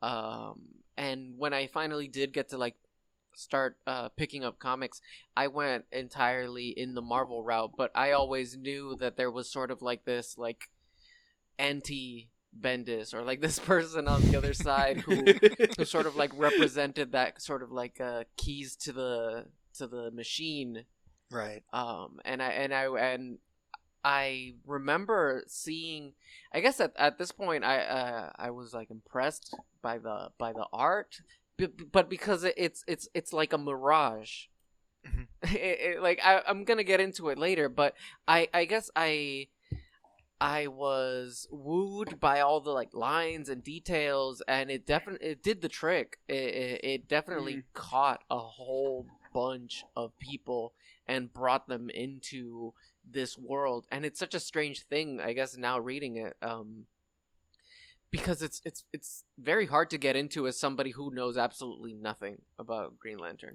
Yeah. Yeah. yeah. Like so that's one of my favorite things about this. We'll start talking about it, but it is there's one scene in specific specifically that I feel like this must be so unpenetrable to people who don't know about like the last however many years of of this character and not just the one character but like a handful of characters that I knew about because I read all the shit Mm-hmm. And you they they would pop up and you know people would have like new status quos where like they're like okay Guy Gardner this is his deal now and then it didn't matter like the next run It reminds me of sort of how uh, a lot of the like Man of Steel movies or uh, the way a, a lot of these uh, films were were made, they were they were like chock full of just name drops that Mm. mean nothing to Right. anyone else. Like if it, it reminds me of like if you get put into a group chat that you didn't start so people already have like jokes and Mhm. stuff and you're just like oh okay yeah yeah I'll pretend to know what they're talking about just for like you know the the bit here but I don't I'm fucking clueless I did that throughout this whole book. Actually, what's funny is that I ended up I I ended up getting catching references because I remembered the Ryan Reynolds movie, which I Oh, wow. definitely saw, and it's it's fascinating because I feel like the the Ryan Reynolds movie is sort of like uh like working off of Rebirth backwards to construct an origin story that is compatible with Yeah. this book. yes. Yeah, yeah, yeah. Well, I mean, how uh, Geoff Johns worked on the movie. Like he Yeah. was. That was one of the first times where DC had him. And I feel like that movie is impenetrable because of that. I, lo- I I I remember when I saw that movie with some friends. I in the theater. I'm like, this is like in my head. I know this is awful, right? I was ready to love that movie, and by the time I got out, I had rationalized why actually it's very smart. And if you don't get it, that's like kind of on you. And my friends were just like, "You're out of your fucking mind." You just had more willpower than them. I mean, so my my take on that movie was, I don't know, because we might want to do a an episode about it. But you know what? Fuck it. My my my point of view was that movie was sort of like, uh, like take away author authorial intent or whatever. Mhm. take away that like that movie is about a dumb person who's like pig-headedness uh it's it's it like is what drives him and it's anti-intellectualism because anybody who wants to learn or explore or or find out more about how the world works they're they're just deformed they turn disgusting evil hated. And meanwhile hal jordan who you know is ryan reynolds is just like an empty-headed like buffoon is handsome loved. People people just want to fuck him like it's and you know what i mean Mhm. like he's got a incredible space abs And I feel like all of that comes from this shit, Rebirth. there's a lot of it in here Mhm. Yeah. But you know what's amazing was I remember listening to podcasts and shit at the time, and there was like an interview with with Geoff Johns or with whoever, and I was so hyped be- for that movie because they're like he's on set, and whenever like Blake Lively was confused about her character's motivation, Geoff Johns was there to be like, here's what the deal is with this world, and the the actors were praising it like it's so incredible. Yeah, Like he knows how the whole universe works. It's all in his head, and we have instant access to him. And I just, you know, you can't help but compare that to the the cyborg. What's the guy's name? Ray Fisher. Ray Fisher, the actor. Ray Fisher's Ray Fisher experiences, where experience. It's like it was awful. We Mhm. had this guy here on set. he- He he was constantly telling me to say "booyah." It was yeah. I mean, it was it's it's funny when you think about that though. Yeah, Like just the the the contrast of like what those years make and the power that he got over that time. good thing. Good thing about uh the Green Lantern movie. Uh, the Ryan Reynolds and Blake Lively. They got to live happily ever after. Did they meet on that movie? Are they together still? I think they're still together. Yeah. Yeah, they're still together. Um, living in like a, a farm or something like that. yeah, but the like the way you're describing John's actually is the other thing that sort of like stood out. Maybe I'll save it for the, let- I'll save it for the end of the episode. Let's let's get into it. yeah, yeah. Anyways, yeah, let's get into this uh, uh, issue. So we start out in the darkness of space with the narrator opining about the good old days, about wonder, adventure, and romance.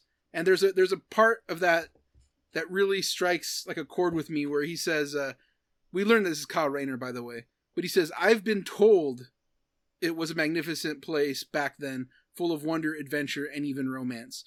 So we're already setting it up as a classic, uh, you know, Geoff Johnsian concept, where we got uh, things, people. They were all much cooler, mo- more nobler, and more heroic back then, right? Like, just opening lines is just like, man, things used to be great. I, I, I hear Immediate what I mean? nostalgia.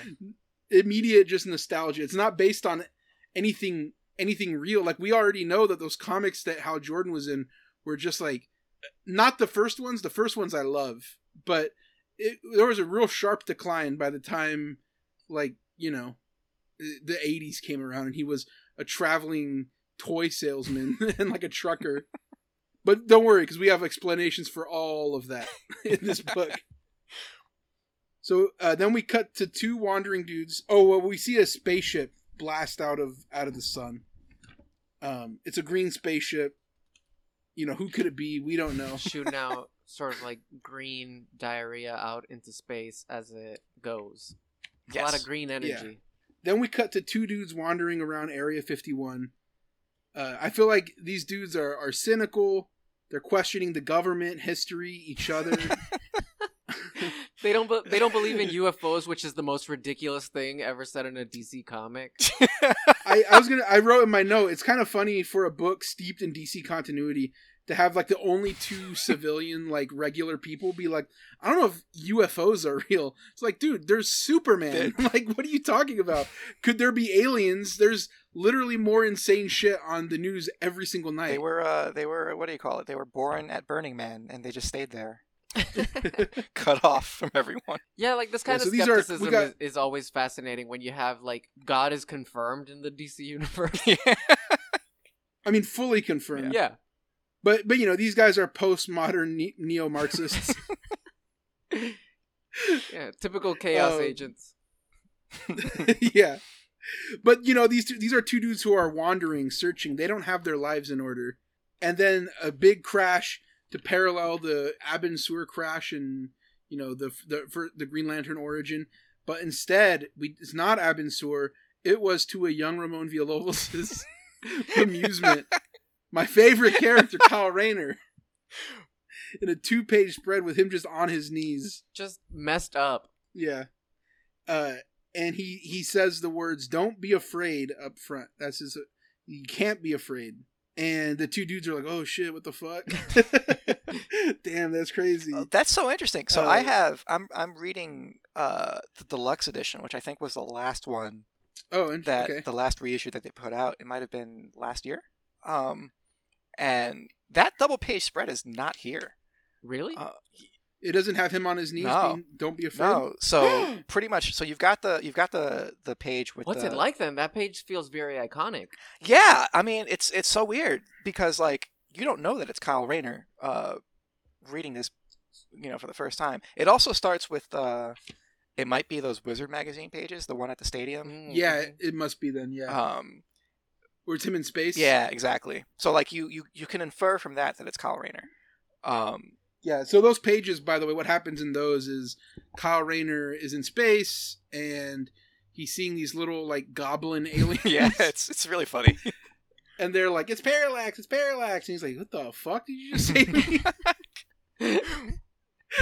and then it cuts to Hal. I think he's at an air show, right? uh, yeah, you, you- it's it's Hal at a at like a exactly an air show. So Hal Jordan is simultaneously in this comic two different characters from like to, to contextualize him. He's two different people in, in like you know the modern American, you know zeitgeist. He's clearly he's Joe Biden. I mean, this man is the most Joe Biden guy ever. Uh, especially in this issue, he's super Joe Biden-y. Mhm. Uh, he's like, it's very like, boy, my dad could drive. God, can my dad drive a car? My dad could drive a car, brother. It's a lot of that energy, and it's also uh, Jordan Peterson. It's a lot of Hal Jordan Peterson.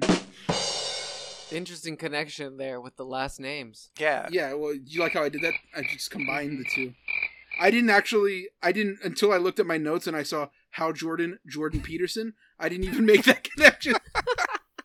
I literally wrote Jordan twice, and my brain didn't connect that until like literally right now.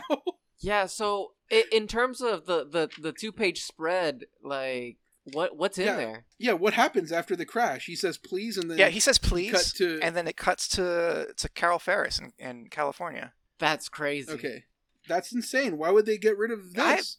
Is it is it later in it? Do you see it ever in that? Book? I don't. All right, so I'm gonna I'm gonna pop ahead a little bit Yeah, little just bit kind of flip through that. and see where Like when they go back to the to the desert. Yeah, I don't.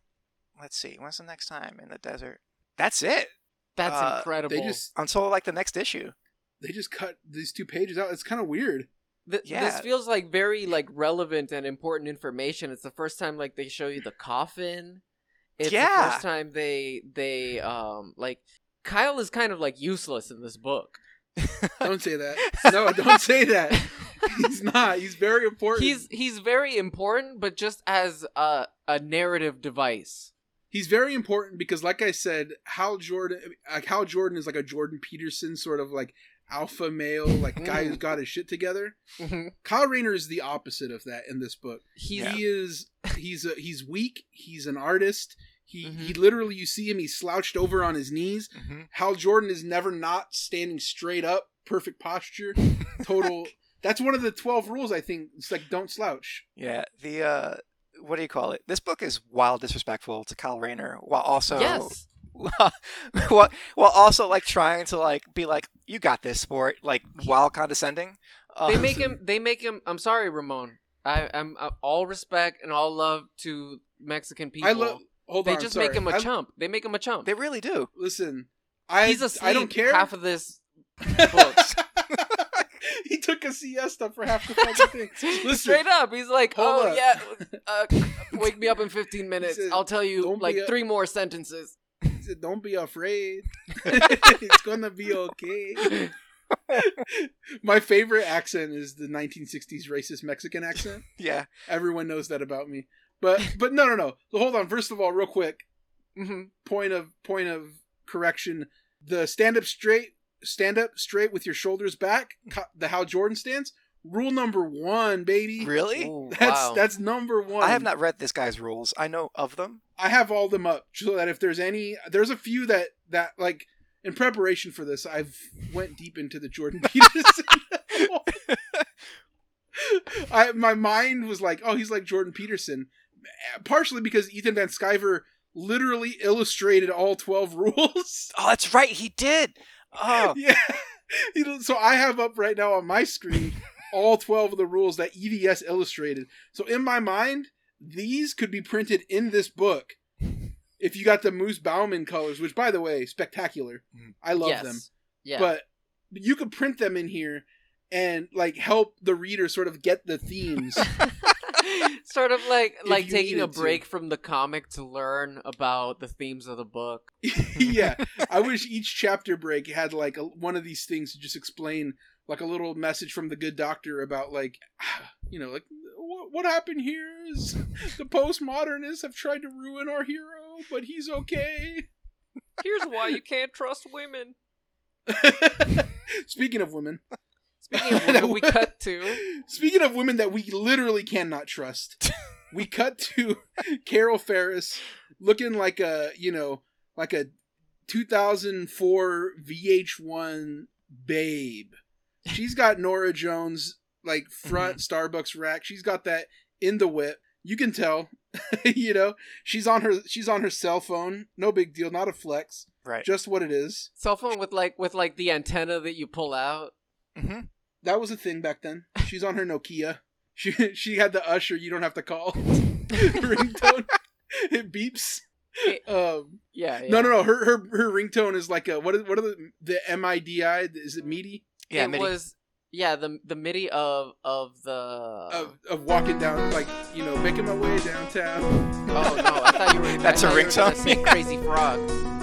I was gonna say the the. What's what's her MIDI ringtone? Oh, What- what's your Uh, it's probably gonna be something like. Uh, since you've been gone by Kelly Clarkson? or Hell or no yes. no no. This year it would be Daniel Bedingfield. The uh, what do you call it? Um, gotta get through this.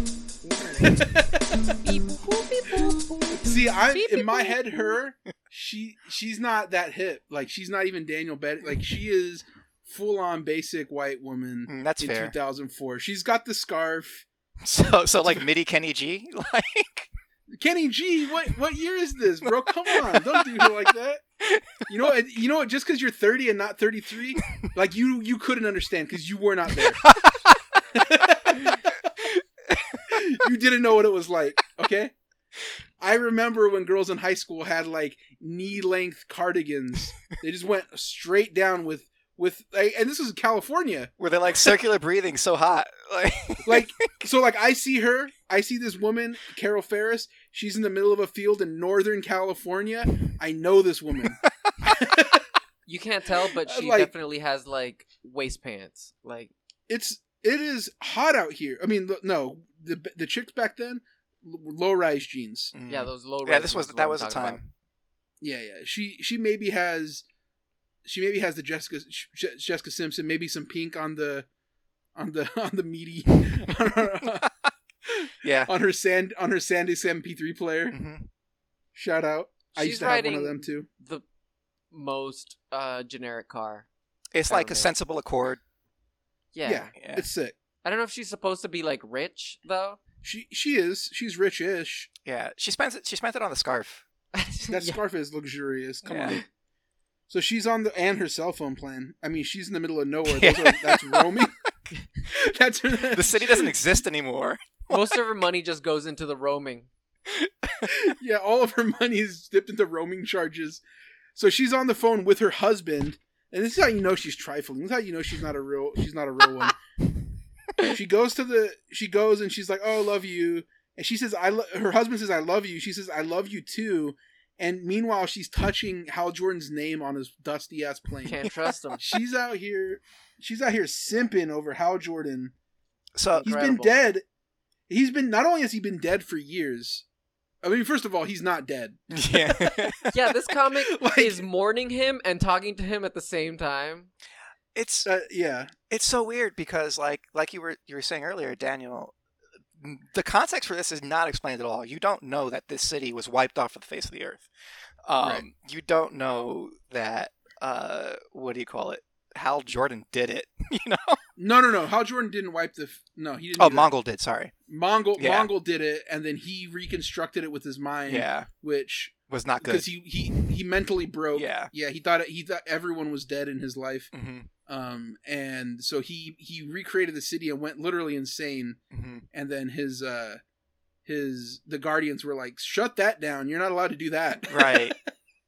and he was like, "Oh, I'm not allowed to do that. then I'll fucking kill every one of you." and and by the way, like, yeah, he, so he goes on a murder spree. It's one of my. It's also one of my favorite comics. I mean, uh, it, it's kind like as far man as far as comic book psychotic breaks go, it's it's kind of tight. I like it. I- it's it's amazing. It's a great comic. Yeah. Um, but yeah, so so he went on like a fucking murder spree. This dude, an intergalactic murder spree. and meanwhile, like she's on the phone with her husband, like stalking him on Facebook. Yeah. She's looking at old high school pictures. Yeah. Yeah. I think the other thing about her character here is that like this is her her family airfield, right? Like Mhm. Yeah. her, her dad owned it. Is that what it was? Yeah. Yeah. Okay. Yeah. Yeah. She's uh she's rich. hmm Yeah, she's just reminiscing. She's like a Paris Hilton type figure, but if Paris Hilton, you know, wore sensible shoes. That's yeah. So the next next page we got the boys. hmm Them boys. We got Guy Gardner and John Stewart. And like all dudes that rock and that go to baseball games together just to kick it, they're talking about their feelings the fucking whole time. Which is uh I mean, like I said, real. This is what it's really like. John Stewart carrying uh, Guy Gardner in like a, a crib. Basically. so so weird because so here's the thing like uh, like i said this is there's no context to like the fact that guy gardner lost his ring and became warrior He has a big Wizard right? magazine shirt. yeah it looks like it literally is just a wizard magazine like logo or something Straight up. It, they try to do like in fairness to johns i feel like he tries to be subtle about explaining all of this history that he just hates like I, really? You think you like? I I don't think that this is subtle at all in the sense that there's like this book I- has so much talking about like they do explain it, but like nobody's having this detailed of a conversation. Ever. yeah i mean well it's like it's exposition it's Yeah. like you know they're exposition dumping their emotions more so than the continuity Yes. though they're they're that's the thing that gets establishing me is- each character's sort of like take on Hal Jordan. which is by the way almost unanimously good in this comic but we'll get to that in a bit later when the, finally somebody reasonably is like he's a murderer And that guy is the Um, antagonist, basically. yeah. yeah yeah so so yeah they're the boys are going to the game and they're just talking about how much they love their serial killer friend And what I found interesting about this also is like, you know, getting it out the way, John Stewart is is black. Mhm. And I feel like what was fascinating to look at this, especially in relation to like I didn't watch the show, uh the Winter Falcon Mhm. and the Sol- Soldier The and Winter, Falcon. Disney Plus's Marvel's Winter What is Falcon. it? What is the what is the show called? It's, it's Winter Soldier and Falcon. Falcon and the Winter Soldier? Esso. yeah, that one. um, so He's like, go watch your novela. so anyways the point is i didn't see it but i know because i've seen the di- the discourse that there is a lot of examination of what it's like to be like you know for for the the falcon to be a black man taking up the mantle of of captain america what that means sort of contextually. And i also know that like the the the Watchmen show also has a similar I, another show I didn't watch um, another discourse about sort of like blackness in America and what it means to be in a position of power and a super like all of this stuff is unpacked, which is like the quaint 2004 just having him be a black man is like that's all that you need baby like there is no unpacking of any of that None at all. yeah, It's it's not even a question. It's not even a a thing on his mind. mhm. And the reason I bring it up is because Guy Gardner says you're just like a good soldier, which to me was such like a you're well spoken, you know, like the classic Biden to Obama line. Mm. Mhm. Like he's like well mannered, you know, like you know you just do what people tell you. Mhm. You're you're you're a good soldier. It's like very condescending reading it in 2021 vision, right? But in 20 2005, four or five, it's like you know not progressive to have him just be there and you know not like a car a caricature but just like you know the the the way that they don't do any unpacking is is sort of like shocking for 2021 is that fair you think Uh, it's interesting in like context, right? Because like Johns has always struck me as like a classic, you know, I don't see color kind of guy. But at the same Yeah. time, his project is putting white guys back in the roles that were dis- Mhm. you know, like that that were were taken by like you know people of color. Um, so his you know in fairness to him he's uh you know, Lebanese Lithuanian American. something. Oh right, he recently That's came right. out. Like he, he did. Well, So shout out shout out to him. Uh, good luck on that journey. Um, Yeah. Well wishes. it, it it's equivalent. It, like I feel like there was a bit of a controversy and that's kind of why he brought it up. It reminded me of like Yes. Kevin Spacey bringing up that he was gay after all of this controversy. He's like, actually, Yep. I'm gay. It was almost exactly like that. Yeah. I can't be racist. I'm uh, Lebanese. Didn't they also bring up Geoff Johns as like ex-wife of color? Yeah, Like- yeah, she was. Yeah, All he the- all the stops. woman, and he's like, "Do I not get credit for at one point being married to a black woman? Because I feel like I should get points." oh, that was so weird. Anyway, um, Yeah. It was cringe for sure. uh, John Stewart in this comic is is super weird to me because like, um, just like everyone else, uh, every other Green Lantern that shows up in this comic, right? He tries to respect them, but he also needs to depict them as being like a little bit shit at being the Green Lantern compared to Hal. Yeah, he, they're le- they're all lesser than Hal. yeah, I mean, but uh, but they don't really have a good reason for for John to be lesser than him.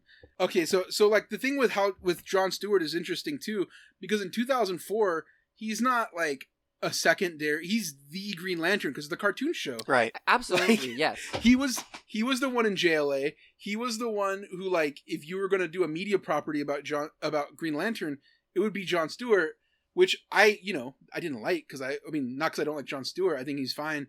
Uh, uh, if a little uninteresting in the way that Hal Jordan is uninteresting, uninteresting because they they don't examine anything about his character beyond just like I'm a good guy. But at the same know, time, he this was guy. like this was uh Dwayne McDuffie era. Like Right. he was doing a lot of like the Yeah. Justice League work. So it was it.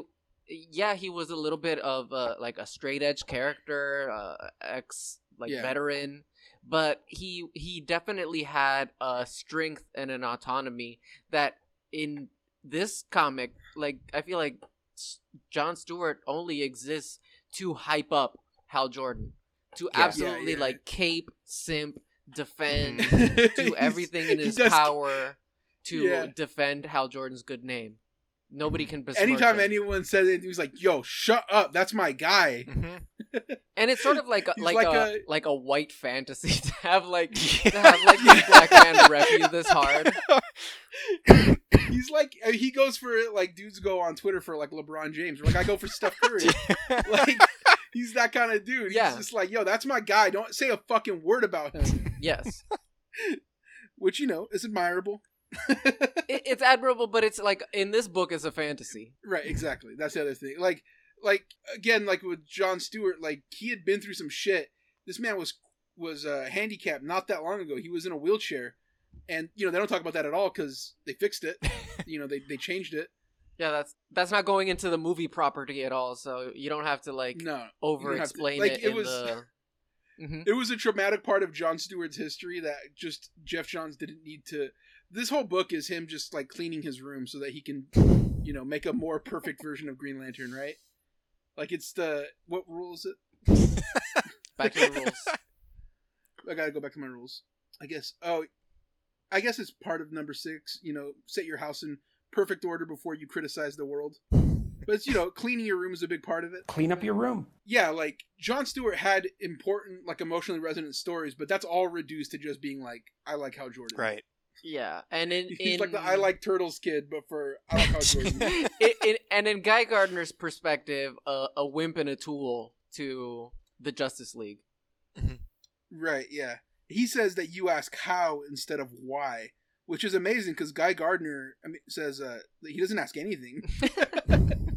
he's just like, a, I mean, he's presented totally like a fucking asshole idiot.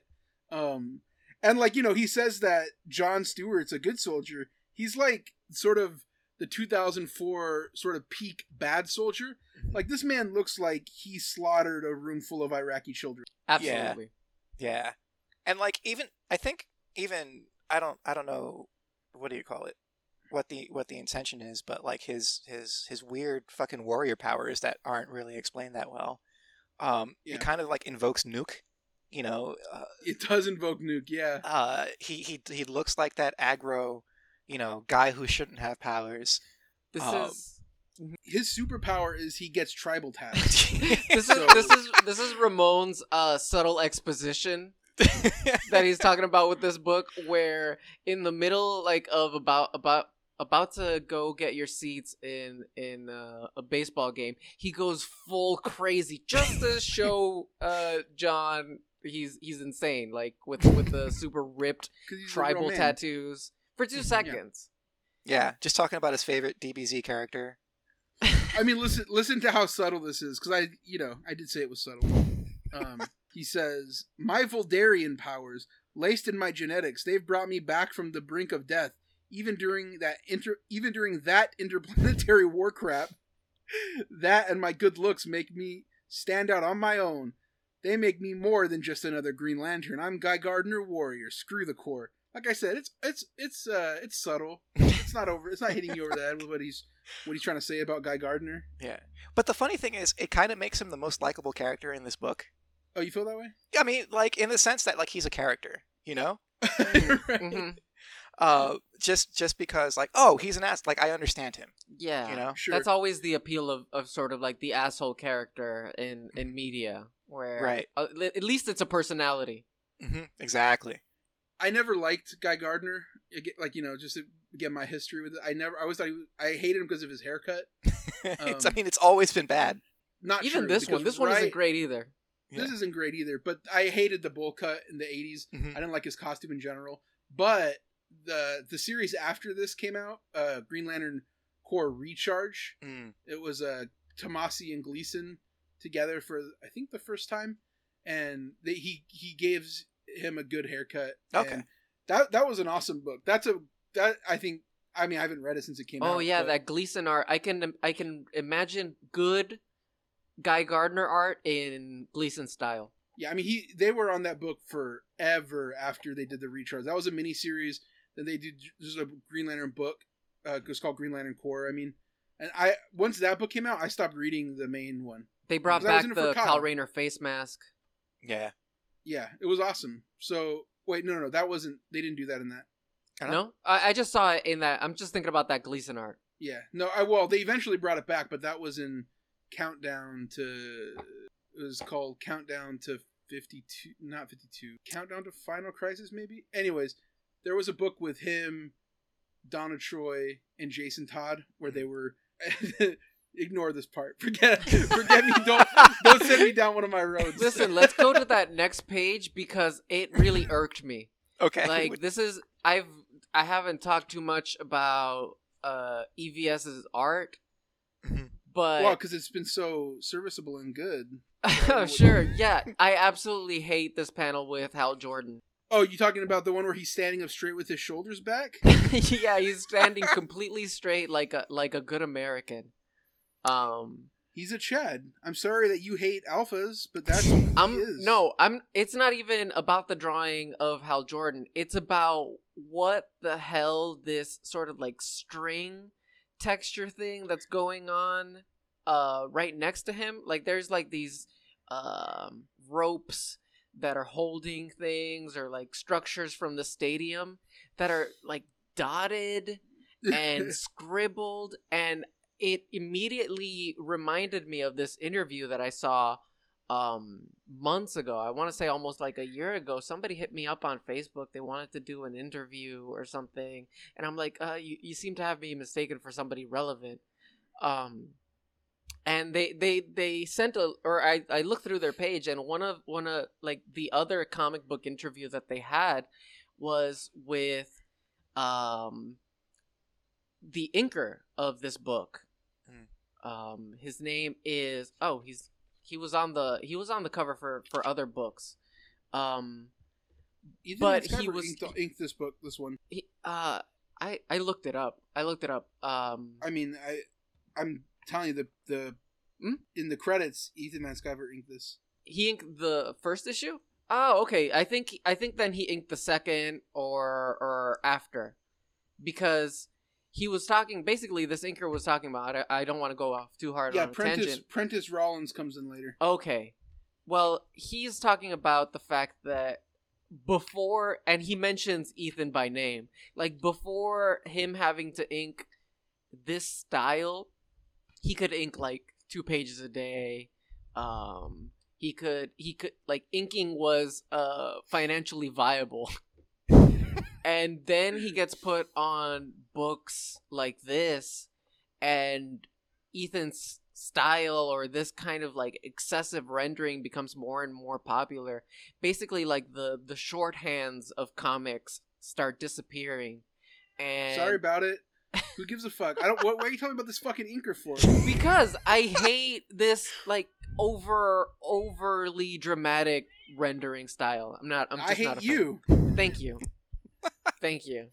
Uh, it, I guess I hate this panel less than the last panel of this page, which is legitimately Hal looks fucked up. I mean, he just looks like a Chad again. You're just being a hater. He's he's not even looking at the same point in space with both Well- both of his eyes.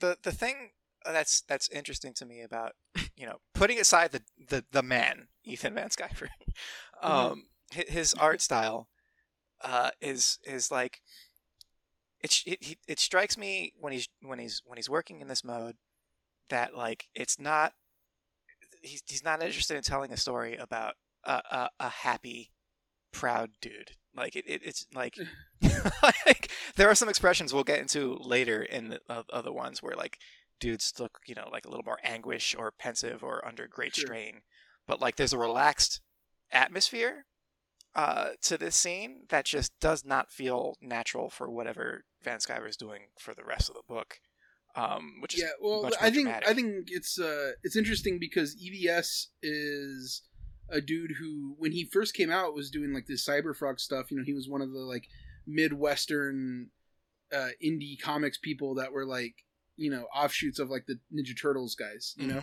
like it, it was when black and white sort of soup you know freak comics were like you know in vogue and you could make some money doing that i guess Mhm. and he drew more naturally in a cartoonier style and this is him just going like well this is going to make me money this is what's going to get like doing this is what got him on x-men. Right. You know what i mean?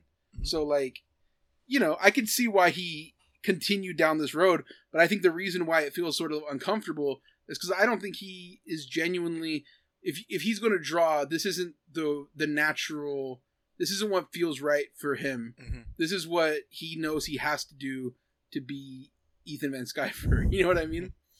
Um and again we'll talk about him i think as a person in a little bit. Yeah because obviously he's a shithead right So what's But- Hal Jordan doing here on the field? yeah, Hal Jordan shows up just to be like, "Oh, what's up, dudes?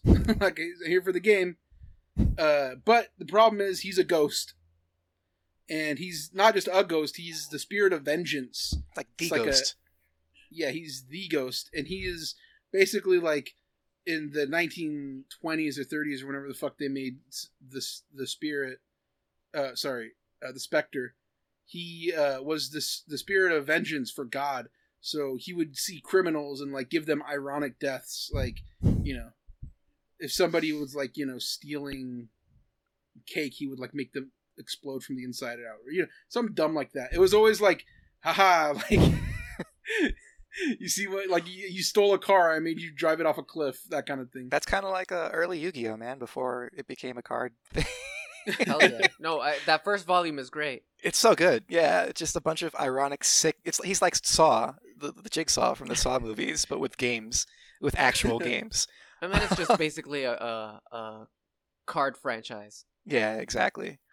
But um, no, I kind of I love, um, I love Hal as the Spectre a little bit. Yeah, Uh, I mean, I love the, I love. Sorry, go ahead. no, I, I just love the idea of the Spectre, and we'll probably I don't know if it comes up more in this comic, but just like, uh, It comes up, it comes up a little. Yeah. there's gonna be the scene with with Green Arrow. Yeah, but like I also like that Johns doesn't shy away from the fact that like yeah, this is you know God is real in the DC universe, and Yeah. the Spectre's his homie. You know, like it's his his foot soldier.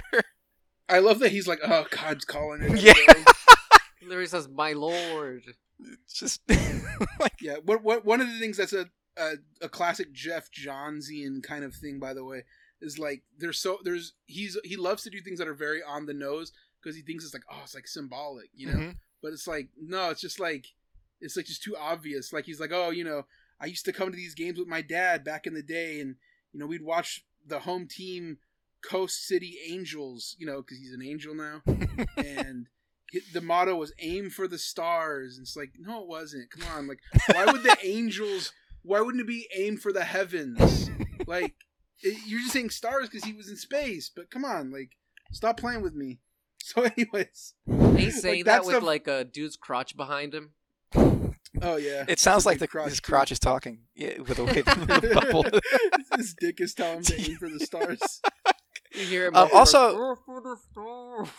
does it does it look like does this look like uh in the panel right above that does it look like the the yankees symbol kind of cut is. off a I, little I bit think they're in Yankee Stadium, right? are they at yankee stadium I I think so because he says the Yanks beat the Bo Sox or something. okay Yeah. Yes. yeah no they're in the bronx you're right okay i missed that it's it's also Are they in the time. Bronx right here? yeah Hey, the Bronx.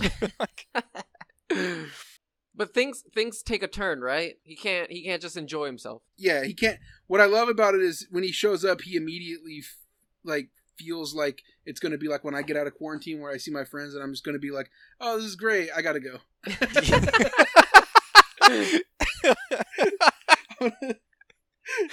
yeah, I mean, he goes there and everybody confesses their sins to him, and he's just like, "This is this is too much. I'm out of here." This is also like a, a Ramon Villalobos experience. This is just just people confess their sins to you Yeah.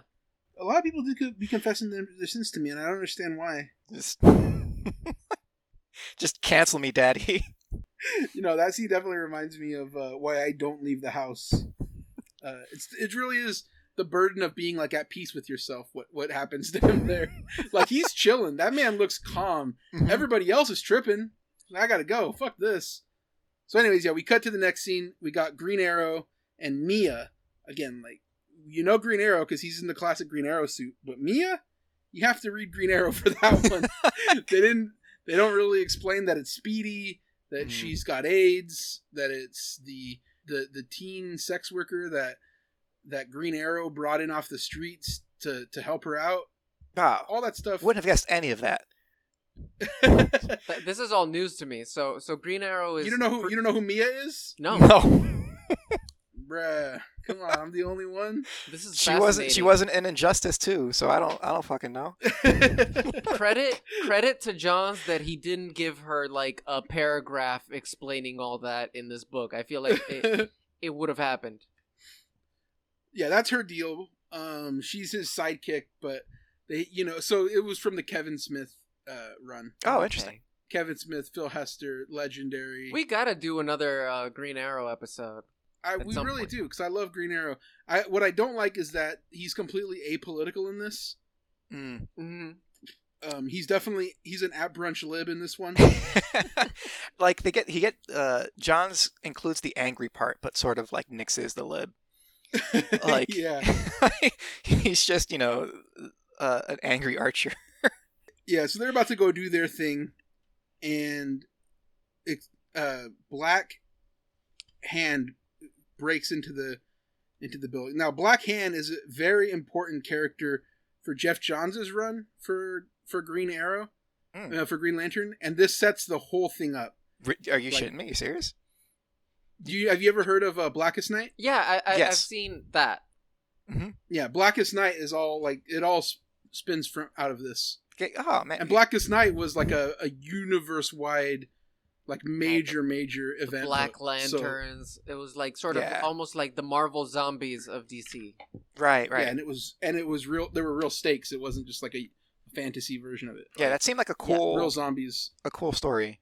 Um, Oh God! but Um, you telling you, you telling me that this guy uh was is important is is Yeah. like you could be pulling my leg and I wouldn't know. yeah, I see so many things. I see so many things in this book, and a little bit further is is yeah, putting your house in order, but like setting in motion all the things that would become like Green Lantern lore for uh, basically like a decade after this, right? Yeah. No, I mean he was on it for a long fucking time. But you know, again, like sort of weird full, full circle moments. Like this was the book that I got when I first started reading comics, right? Mhm. And then by the time Blackest Night is like out, like the last issue dropped when I was in San Francisco for WonderCon. and I went to the panel where they were like, "We did it!" it was like we fucking we pulled it off, and like I think Geoff Johns was there, and like at, by that point he was the biggest name in comics, Yeah. like bar none. And I went to the panel. I went to every DC panel, and I just remember thinking like, "Am I tripping? Did that book kind of suck?" like, like, don't get me wrong. Like, I loved it as I was reading it, but as it ca- after it came out, I was like, "Wait, this this is not good." like Geoff Johns overreached. Like that that book explains that the whole emotional spectrum that he creates in this issue and in these six issues, it like it ties he ties it into the Bible. Like, Yeah. He's like first there was willpower, then there was like you know, then there was fear because of the dark, and then there was uh there like you know he goes he goes through the like the emotional spectrum of showing how everything was created like like rage is is uh adam and not that's Adam that's man Um, that's so funny like because he can't he can't just have a good idea. He has to have the first goes- idea the, he goes super hard. the yeah. And that's what that's what also reminded me of like jordan peterson stuff is like he's like this isn't just a story. It is all stories. It is Mhm. the story. Yes. It is it is morality and it's all tied together in the matrix of of of human consciousness. Um it's like very hungian you know Yeah. or jungian whatever it is. Yeah. so It's all that that. in, in black hand right here. It's yeah yeah yeah. He breaks in. He's just a goon with like a detector for a green lantern ring and he he immediately rushes down to green arrow's basement because hal jordan he did give green arrow a ring you learned that again green arrow archer's quest uh that's the brad meltzer uh comic Mm. where green arrow just goes on like a a road trip to like collect these artifacts from like his history so that he could propose to black canary that's not a Gets- Thank you for this context because Yeah, man. honestly, I would not have known any of this. this is good context for the reader and for us. this is this is me like again like uh, if you would have talked to me in 2007 i would have told you what issue it was in this is like rusty dc history you know Mm. so yeah So yeah, he like, breaks in just willy nilly. They they kind of explain like hal jordan gave me this as like a break in case of emergency thing Mhm. but i i just thought it was so funny this is the most powerful weapon in the universe and hal jordan just broke one off for his boy He's like, hey man, listen, I don't know what you're gonna get up to. You can't even use this. It, it won't even react for you. But here, take this ring. It's kind of tight. Oh, I thought I thought it was more of a I thought I thought it was more of like uh yo, I might get into trouble. I need you to hold this gun for me. I mean, yeah, it is. That's crazy. Mhm. Like it's hold literally piece. that. That's exactly what it is, and that is insane. Yes. Yeah. Uh, so yeah, he Black Glove is trying to find that gun because he's got a little gun detector. That device is ridiculous. Like, is there any Yeah. explanation to just what it what it That's a nine. It was a 1960s thing. Like you know, he used to have. So so before this, he used like before he gets his hand like burned off. mhm. Uh, he used to just have this little wand that would shoot out cosmic energy. You know, okay it was not that. Yeah, Okay. It was. It was not. It was not like a whole thing. that makes sense I, I mean, he was a. Mhm. There's a so there if you if you do read the Green Arrow Blackest Night, Geoff Johns has a pretty sweet backstory that Doug Mahnke draws, where this dude like is just shows how much he like hates his like family, and they he references it very like quickly in this, but he's got he does not have a healthy relationship with his family, and uh, he kills himself with with that wand right there, Mhm. and he gets brought back to life, and uh, by the universal embodiment of death or something. Mhm. and he makes a costume out of like a body bag. Jesus. It's, it's fucking it's, it's super fucking dark. It's kind of sick. My costume's a body bag. Yeah It's no so twisted. like he's a i mean he's an extremely death like i love i love black hand as like a nihilistic you know death crazed supervillain but is just like mid mid tier like a like a failure but he's got like the coolest aesthetic Yeah. um that's fun though that's the sort of shit that's only in comic books that's that's why they're fun Yeah, totally. Um, so yeah, Green Arrow shoots him in the hand. He's like, don't drop the fucking ring. And then Hal comes out, and he's like, "Hey, d- step back! I got this." Because of course he's the Spectre, and he burns the dude's fucking hand off Immediately. Yeah. immediately.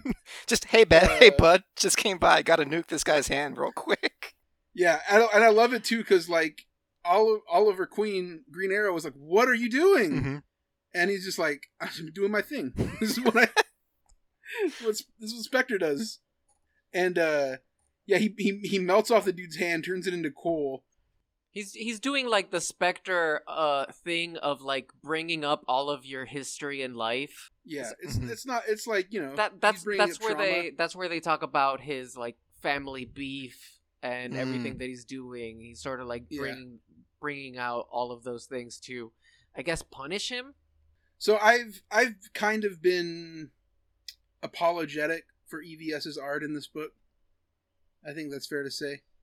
Uh, yeah, That panel, sure. that panel where he's looking up at him and uh, he's got like the, it's like the the hor- the long panel with like the the arrow through his hand and uh, like Spectre is reaching towards Black. Lo- it looks fucking awful. it's like a fucking terrible hand.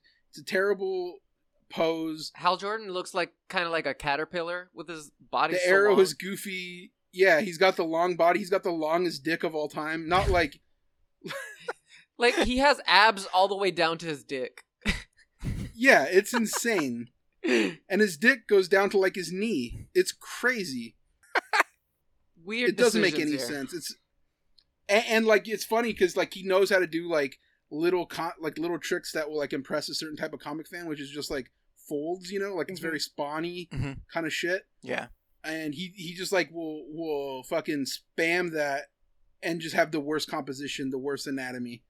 Like Uh, if, if both you go to that the whole page, that whole page is whack. if you go to the page before when when when Blackhand gets his hand arrowed to the wall, like I I'm not I'm not the biggest fan of like the Hawkeye initiative type thing, but the way Green Arrow is aiming versus the way Mia is aiming is yeah, is pretty wild. this man has the widest stance of all time. Green Arrow is power posing. Like this is the Yeah. most power pose you can get. but no, the that that page is not great. But the one with the hand, Yes. like the one where he where Green Arrow is reacting to it too, absolutely got dog shit looking page. Um, it's got thin thin uh, calf, just weird pinky out. Uh, not Nobody holding holds the an arrow like that. Uh, bow and arrow. or the or a bow. He's kind of has the, the the the bow like he's grasping like the OK symbol, kind of like yeah, Green, it's- like Green Arrow's doing like a call me sign while Yeah. when he's holding the arrow. the whole thing is bad. Not not one part of that is good. Not one part of this page is good. Three panels only, and each one of them is a miss. It's unfortunate because my guy was cooking in early parts of this. Yeah. Daniel's like, "Mhm." yeah, tell us, tell us more about your guy. no, it's not my guy. He's a piece of dog shit. But I mean, I listen. I can't lie. Like, yeah, no, you're being objective. You're being objective about the art. I'm being I'm not doing this podcast of like judging him as a person. I already said he's a piece of shit. Yeah, But some of this art, though, he was cooking. Not all of it. Most of it, no. But Mhm. there is a part coming up that I'm going to say that I really like, but it's not this part. okay. So, anyways, yeah. Hal Jordan's like, damn, my bad. sorry about your hand, bro. Green Arrow's like, what'd you do? Yeah, he's getting drawn with like psycho expressions for a couple yeah, moments. because yeah, he because so here's what we don't. Here's what happens later in the story is what we learn about him is that there are three. You know how they say there's like two wolves inside him, and you have to feed one of them. There are you know there you're are right. three there are three souls inside of of Hal right now. There's regular him, which is just like a dude that loves his dad, and boy could his dad drive. Mhm. there was there is uh the Spectre, who is uh just totally god obsessed, just a just a real religious nut job. Just a Westboro Baptist Church as a superhero, kind of. yeah, just like a dude who just like, oh, God wouldn't like that. Yeah. he has a very narrow niche. Yeah, Yeah. He's, he has a he has a real church lady energy about him. Well, we gotta get that revenge. and then of course there's a evil uh, intergalactic embodiment of all fear, and it's in the form of this like reptilian parasite thing. It's Uh, kind of let's like- call it a chaos dragon. Yeah, Just it's for- kind of like a cockroach, kind of like a lizard. It Uh, looks absolutely insane. It's a- fucked up, man. Yeah. It's a design I like, by the way. I think yeah. again, like EVS is a bad dude, but he knows how to draw ugly things really well.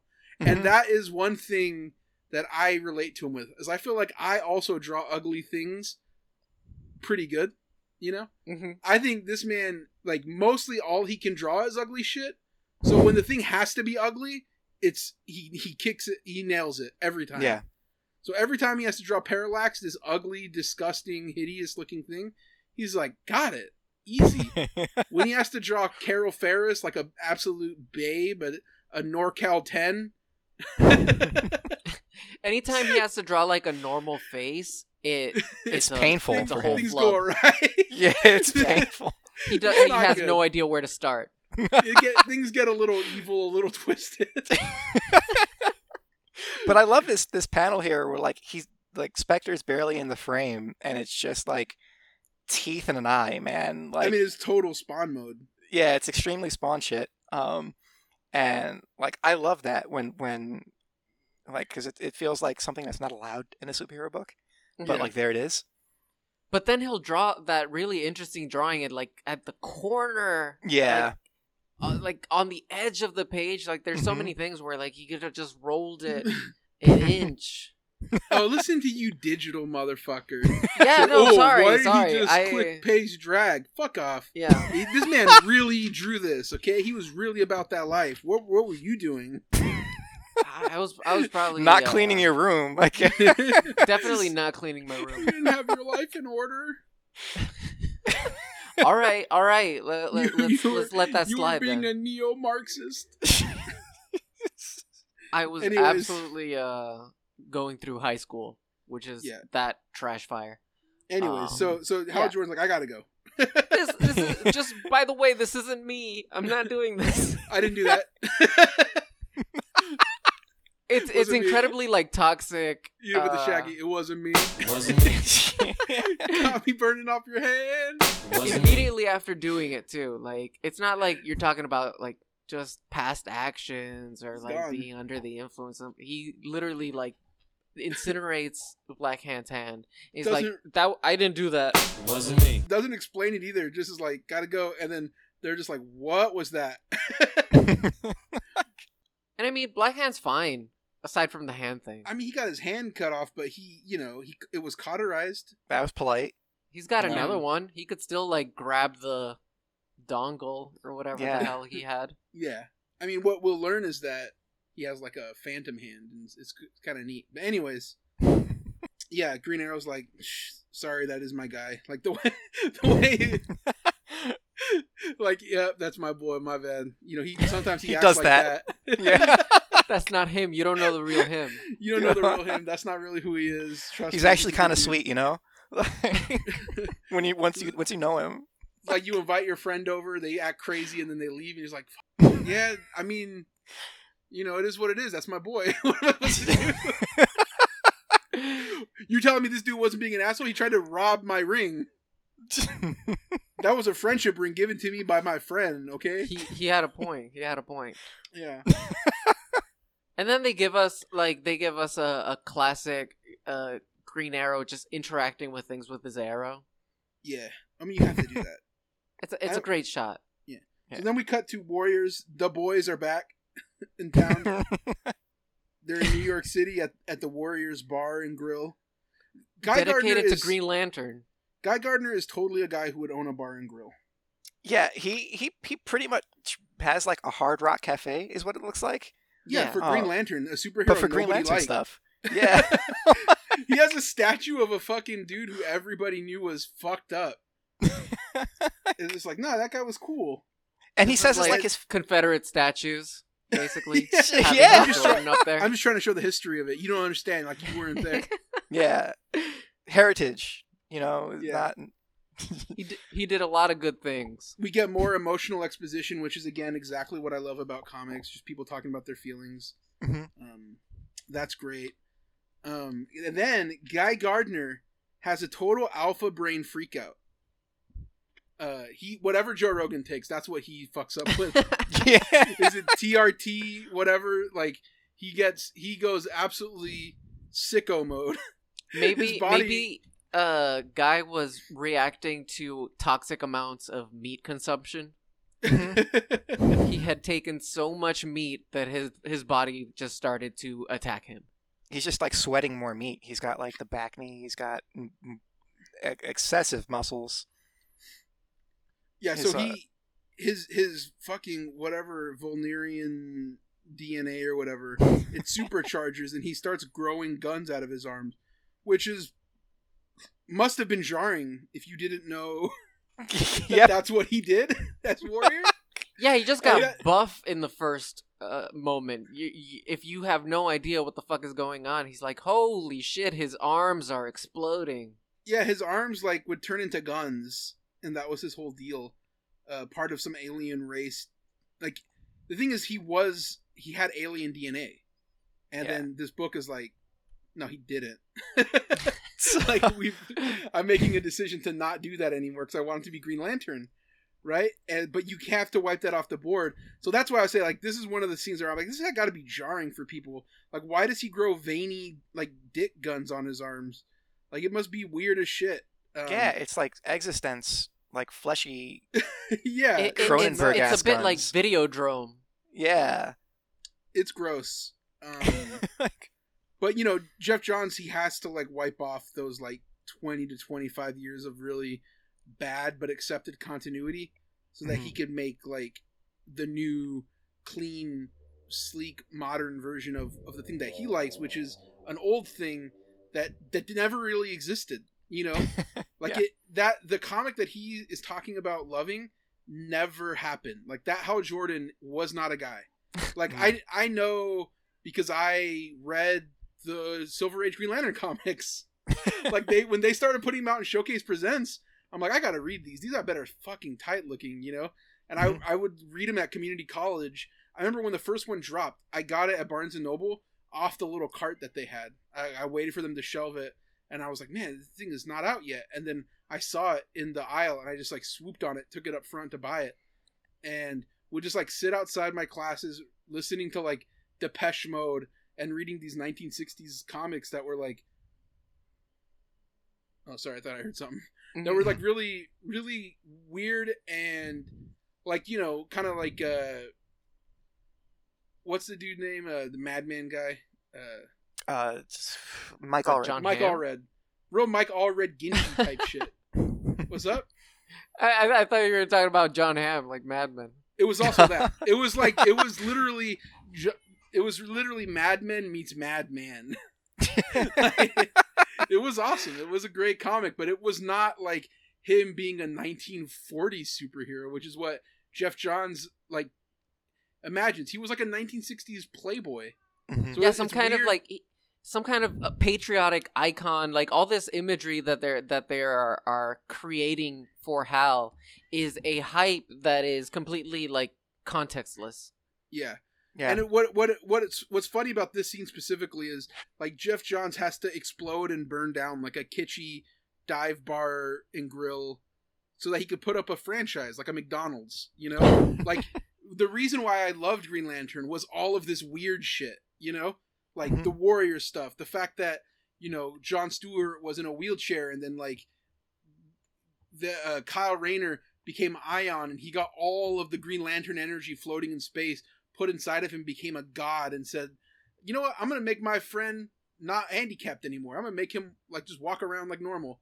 Mm. And so he like did that, and then Superman was like, "You got to chill out, dude." Like I liked all the weird shit, and this was like, what if instead of the weird shit, we just have a bland sort of corporate accepted, like something that you could make a movie out of, Yes. you know?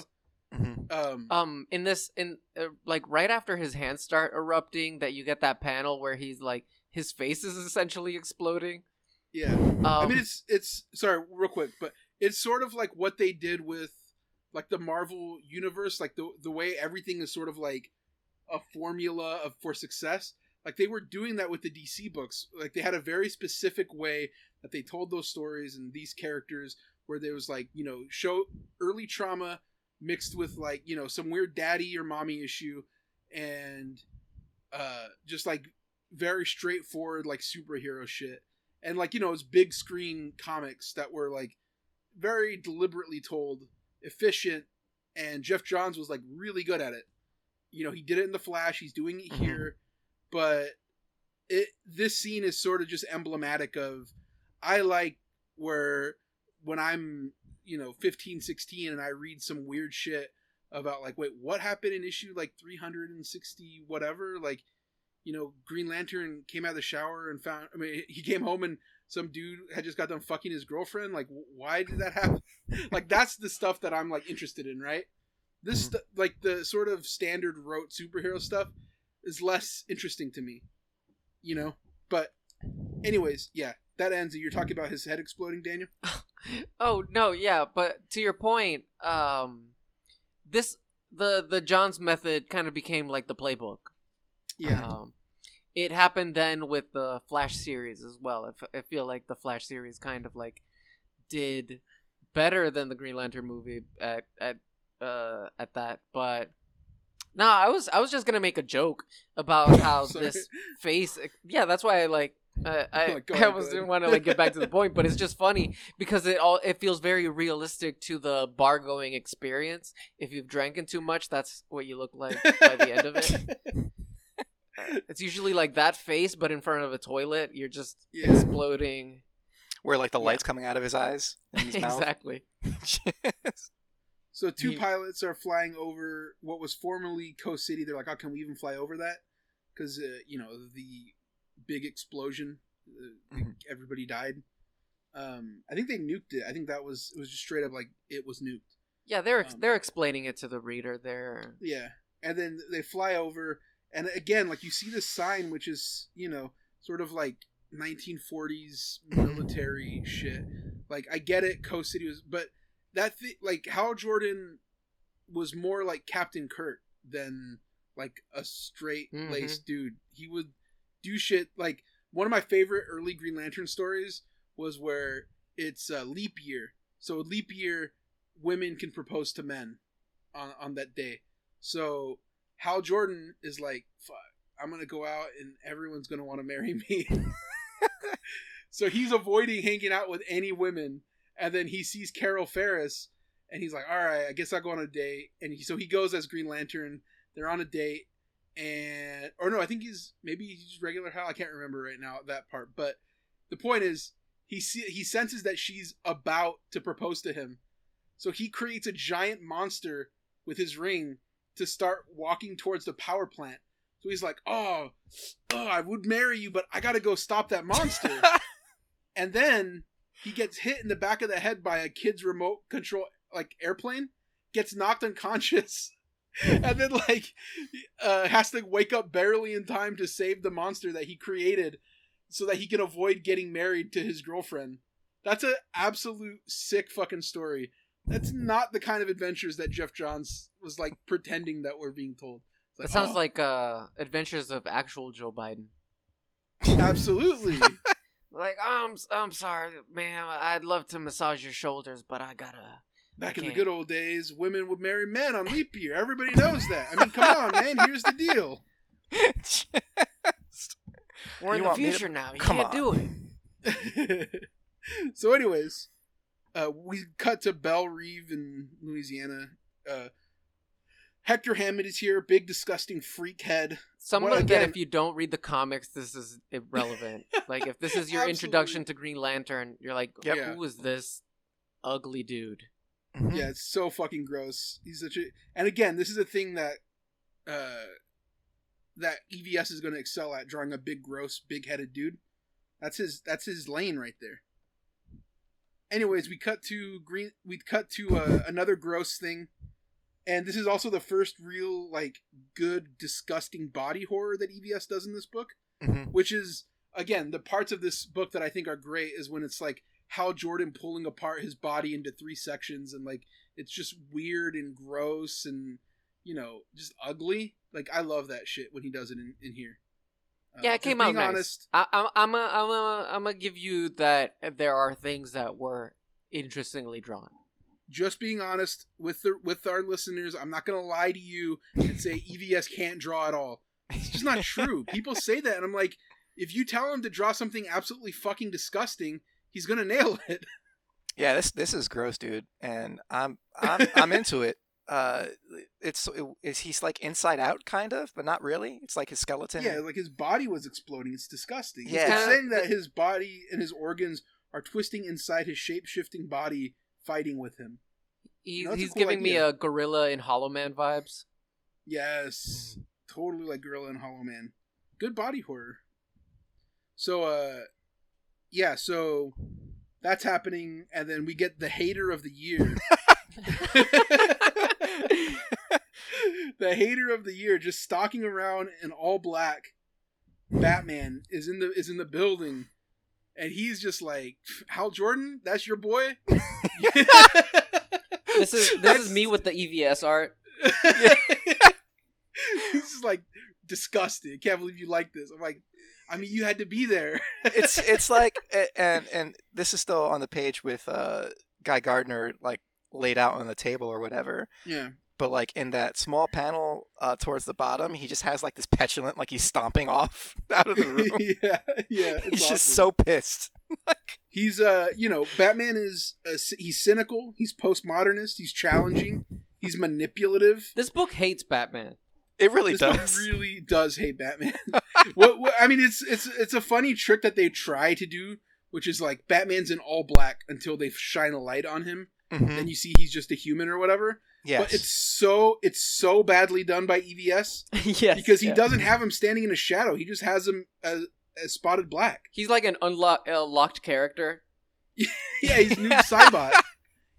It's it's bizarre that he they would even do that. Honestly, like like uh, have him mostly in shadow. Like you still get the effect, just don't see his face.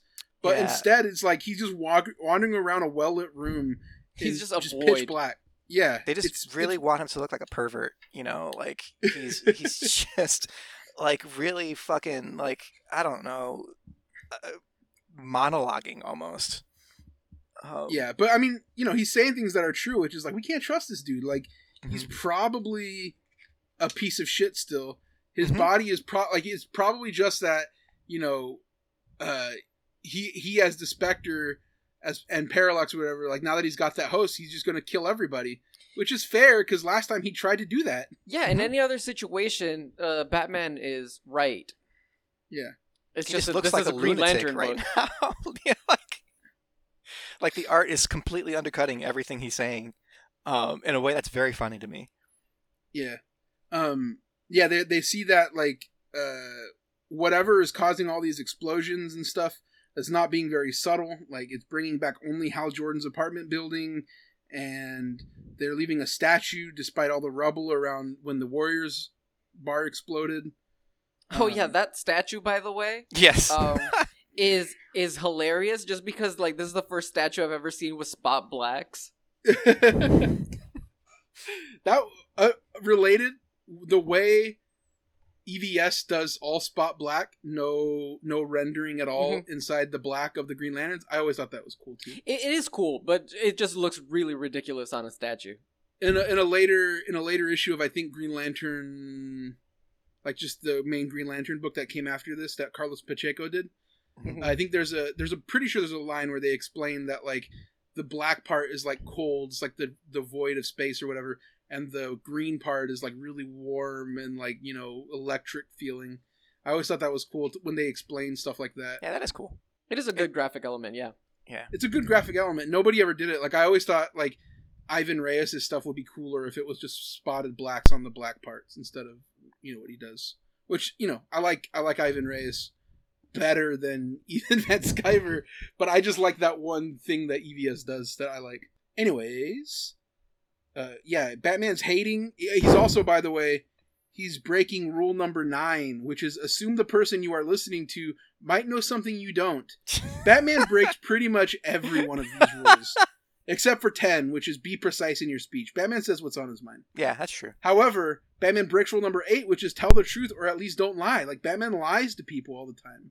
Mm. Also, he breaks number 11, which is don't bother children when they are skateboarding. And also, adopts Bat- them. Batman breaks rule number 12, which is pet a cat when you encounter one on the street. Again, And he'll he'll pet a cat woman, another, but an actual Wow. cat. He ain't fucking with that cat. an- another. uh, These are also again like things you could be making up, and I wouldn't know. These are all real. I believe you, but again, wouldn't know.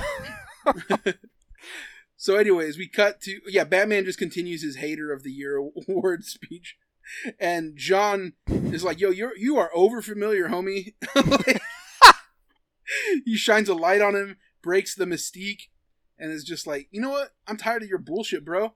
Fuck Batman's you." looking like a golem, like a like a weird squirmy dude when he's like really uh getting into it.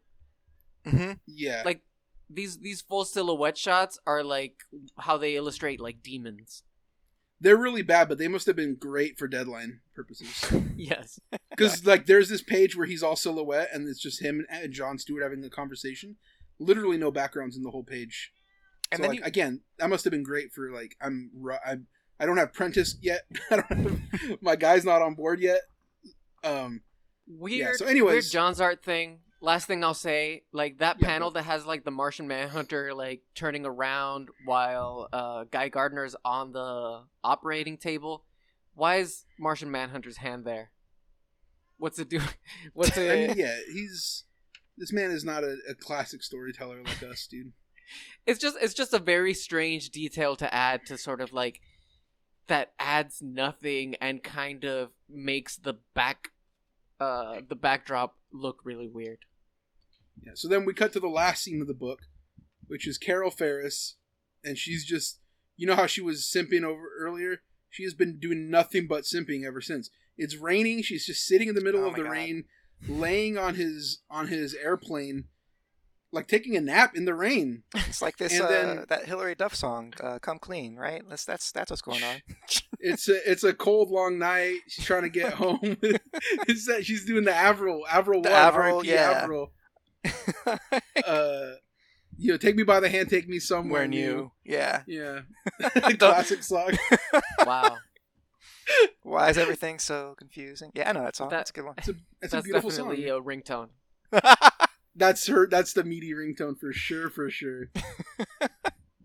and then then Hal ends like a pimp, just saying, "Hello, Carol." He looks like he's that's about to smash. Oh, he's absolutely uh, as a, even as a ghost, he's about to hit. the cockpit's open and the plane he's standing in front of. Damn, Ooh, little you know, subtle, little subtle imagery. Yeah, man. So that's issue number one of Green Lantern. What did we think? Yeah, yeah, Josh, what do you think? well, I went ahead and read the rest of it. Oh, And me I- too. I like that more than I like Yeah, this. I was yeah. The the the later issues are much better. I feel like you you, you shit on my guy my guy Kyle, but in issue three, I feel like they do When a lot to wakes up. explain. yeah, when they do a lot to explain like what his deal is right here, and like he's he's the he was. They always say like, oh, he was the best because not only was he around when nobody else was around. Like, yeah, yeah, he's not your father, but he's you know he's around hmm you know, that kind of thing. Uh, not only that, but since he was he was a pussy, uh, he's the only one who knew like, oh, if I'm a pussy, like if I not if I'm not scared anymore, that's how I overcome yellow and parallax. Like, I mean, it's it's, it's hard to break it down what happens to the rest of this book in like short things because it's so continuity heavy. Yeah. Yeah. But just the long and short of it is this: Hal Jordan comes back to life because that par- that parallax demon space creature basically wanted to take over the spirit of vengeance. Batman was kind of right about that. Mhm. Uh, nobody wants to give him credit For the entire Batman- book, like they refuse. Nobody. Yeah, and in fact, they even have a moment where they do a twist on like the classic scene where he punches out Guy Gardner with one punch, Mhm. and instead Hal Jordan punches out Batman with one punch. uh, it's like a lot of stuff like that. I, I actually read an interview with Geoff Johns where he was talking about he's always felt like Batman was the perfect sort of counterbalance because he's about darkness and fear, and Hal Jordan's the opposite of that. Mhm. And uh, I, you know, I, I mean, I guess it, it it just reeks of like no, we're as important as Batman. It's like nah, not really. And I like Green Lantern. It was just a different thing, and you don't need to be on par with or whatever. You know? Yeah. Uh, I'm gonna pause for a second. I have to plug my laptop in. It's gonna. Oh, for sure. Cool. Yeah, sorry. Be right back.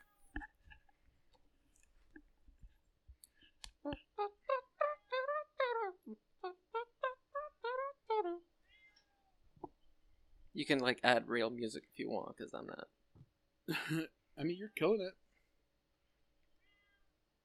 Actually, I'm gonna take the break too.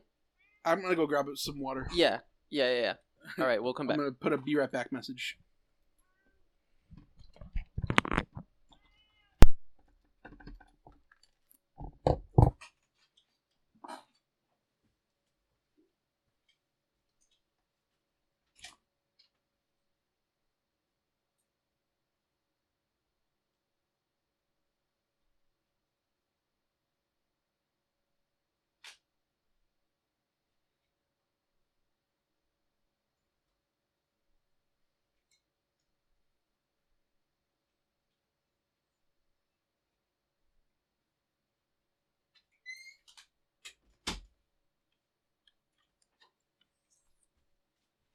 Oh.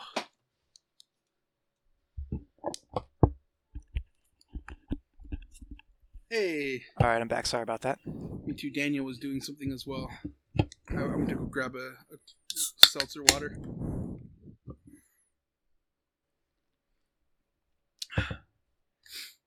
I forgot what we were talking about before the break.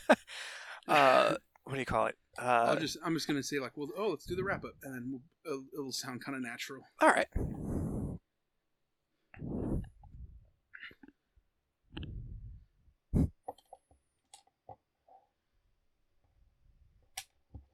One time he was gone and he had to use the bathroom, Mhm. and he felt so bad about it because he just felt like he left the show down. because the previous episode he had used the bathroom, and I just spent the entire time he was gone making fun of him. I was like, he was gone, and I was just like, what do you think his shit sounds like? like if it was a hu- if it was like a human, and me and my uh, me and the person that was the guest was Sophie Campbell. I was like, make some fart noises, and I'll just do like a the voice of Daniel's poop. I was just, it was so stupid, but he, and you know. I think he was embar- I think he wanted me to cut it, and I'm like, I'm leaving that in. That's hilarious. That's a great bit. We back? Oh Yeah, yeah, yeah, I was just I'm back telling him too. how last time you took a break to take a shit, how I did a whole thing. yeah. I did a whole um, bit that was hilarious, and then you It didn't was like. uh, it was like a one minute shit apparently. but it was hilarious, and you didn't like it. I didn't at all. Because actually, I I just think it's slander because I never fart. I've never farted a day in my life. What are you And Ramon about? What? added. Hang on. really? um, I, I I don't mean literally. I just feel like I save all my farts for when I'm like I don't I don't like fart out in public, basically. I mean, Yeah. God bless. I mean, I try not to. And I mean, I've definitely, and so I've definitely uh, had in to the rip it a few episode, times. Ramon definitely added the most insulting uh, fart sound effects to me be stepping out for less than a minute. Yeah. Got butchered. Well, let's do the number. Let's do let's do our like wrap ups. Do you have anything to say, Daniel, about this episode? About Uh, this, uh, yeah. Uh, about this issue, about the concept of this series. This is basically what I what I was gonna say before, but um, so much of this book is hard exposition, Yeah. and it it ends up giving me like. Uh, there's always like the adage of show don't tell, Mhm. but uh, it, this kind of goes beyond that in in that it gives me like the worst comics guy vibes where they're trying to like a random comics guy is like telling you about why uh uh a character is awesome and they will tell you like their entire lore Isn't that what I did? sort of but it, this is this is a much more I got obnoxious bad news for you. of that in the in the comic book like i don't Sorry, I didn't mean to cut you off. I don't need I don't I don't need that much and I like I understand what this comic book functions as. Like Mhm. this this feels like uh a necessary thing that uh DC thought uh had to happen so that the Green Lantern brand could be brought into the the the the rest of the world. Um but I think that it fails as an actual comic. Espe- especially this first issue, which is literally all uh, setup and explanation for things that I don't necessarily like care about. I I I wish there had been more characterization that would make me want to find out more about this character aside from like this Americana perfect dad Hal Jordan type figure. Um, Come on, man. uh, like th- this this this character is is not interesting on his own like by by the time like they develop everything out with the rest of the issues um you have no better understanding of the character other than the fact that he is just the guy he's the guy Mhm. He's the one guy who can really get it done when nobody else could get it done. And I guess this sort of like universal importance of the character kind of kills uh the the the fun basically when you have uh, an entire universe scope concept like the guardians who were like immortal since the beginning of time and everything that's happening is now riding on the shoulders of this hunk of burning love that just can't quit. I'm not like I'm not invested in any way. I, I I- like my stakes lower. Um, I like characters like I I like the the Ryan Reynolds in in the movie in that sense. Like he seems he seems a little bit more uh fun. At, le- at least he has a, a personality thanks to i guess ryan reynolds only doing one character in everything he's ever been in. But yeah i i i understand it this book's significance. I just can't um i it i i don't i don't want to like meander it Uh, just good wasn't job. Nailed it. it, it just it just wasn't doing uh, anything for me and art wise i guess I, I i grew a little bit of an appreciation but i see i see this as like the worst excesses like personally projecting here i see this as like the worst excesses of what detail for detail's sake does to art and it makes me want to pull back it makes me want to simplify my art because i don't want to ever get to this point hmm. Okay, what about you, Josh? well, I mean, Maybe you have something better to say than that. I don't know what he's talking about. Details are good. my my problem is like this comic wants me to root for a man who I have never in my life looked up to, right? Hmm. Like I I Hal Jordan is is uh, like a dad without children. Uh, like just like I don't But if he had a son, he would be a beautiful boy. he, would Mhm. and it's just sort of like i don't know like um what do you call it uh it's it's sort of like this very like paternal energy like like longing for and i Yeah. it's sort of like you know the, th this is like a, a, a trope now in, in, in like tv shows and stuff like that but just like you know the kid who grew up wishing that like uh what's his name um andy griffith was his dad you know yeah. uh and and like it gives that sort of energy but i don't have that affection for andy griffith you know Yeah. um, right. I uh you know I I understand you know the idea of like wanting not having a father and like wanting that sort of like leadership figure in your life or or wanting a better one Um, but like that energy is not in this story. It's just you know giving it to you. Um, and uh, it it sucks. It sort of like takes the takes the rug out from from what's going on here. People just telling you about this guy, and um, he does he, he doesn't seem that great, you know. Yeah, I like similar to the Joe Biden, the Joe Biden primary run. yeah, yeah, exactly. Boy, I could see, I could see Hal Jordan going like in brightest day, in blackest night. Come on, man, you know the thing. I think, Just I like- think, uh, like the most Joe Biden thing is is Hal's sort of like making a big uh c- character assessment about the way his dad wears a jacket. Mm hmm yeah, exactly, exactly. It's like, man, my dad had a leather jacket. Boy, He wore it right. I still, I hate he wore that jacket. They don't wear him like that anymore, and I, I still wear that jacket, It was up to his collar, but it was open. so you could feel him.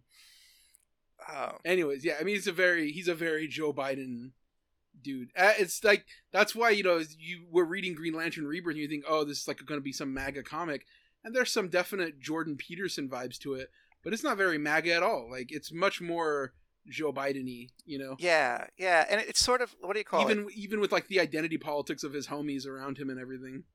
Yeah, there's there's definitely like I like. got a Oh, go ahead, man. I got a black friend. I got a Mexican friend. I got friends all over the place. Boy, uh, boy.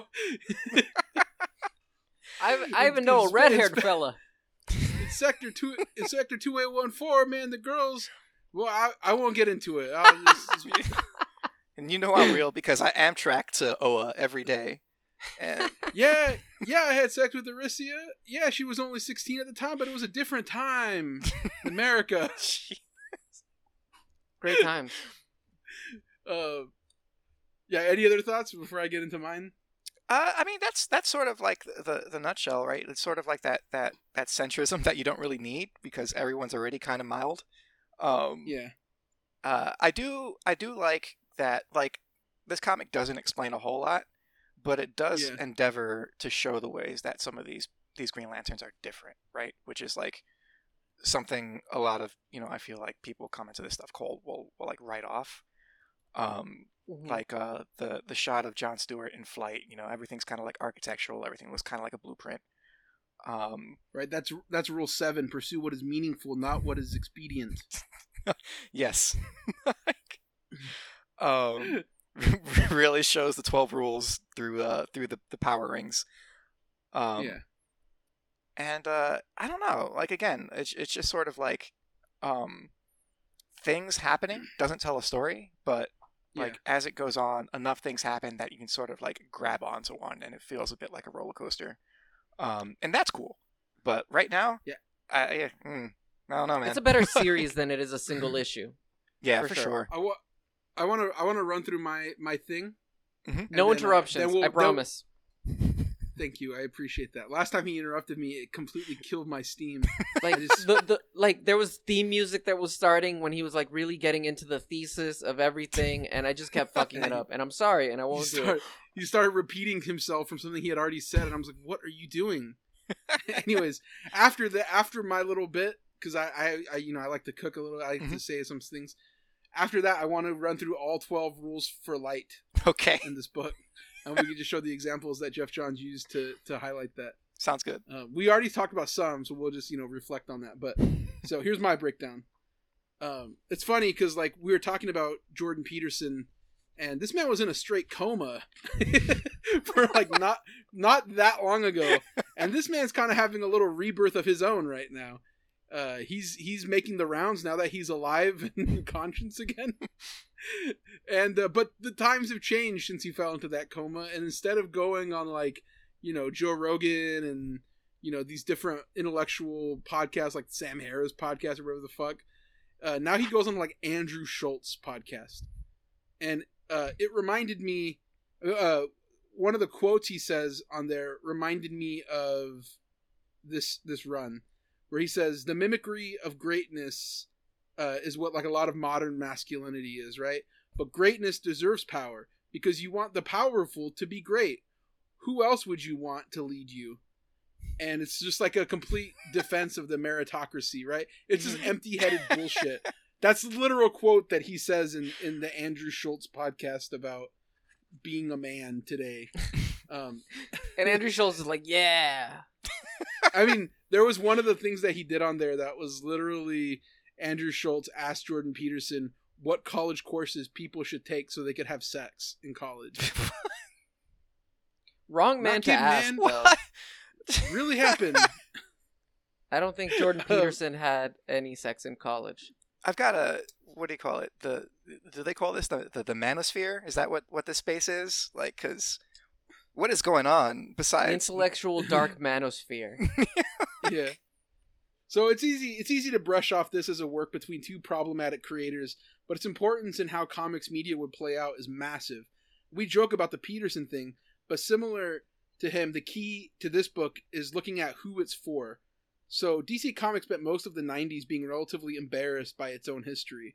It got forward thinking in interesting ways, like by creating Kyle Rayner, who was, you know, not a space cop, but a guy who was given the ultimate weapon. What would a regular person do with the most powerful weapon in the universe, right?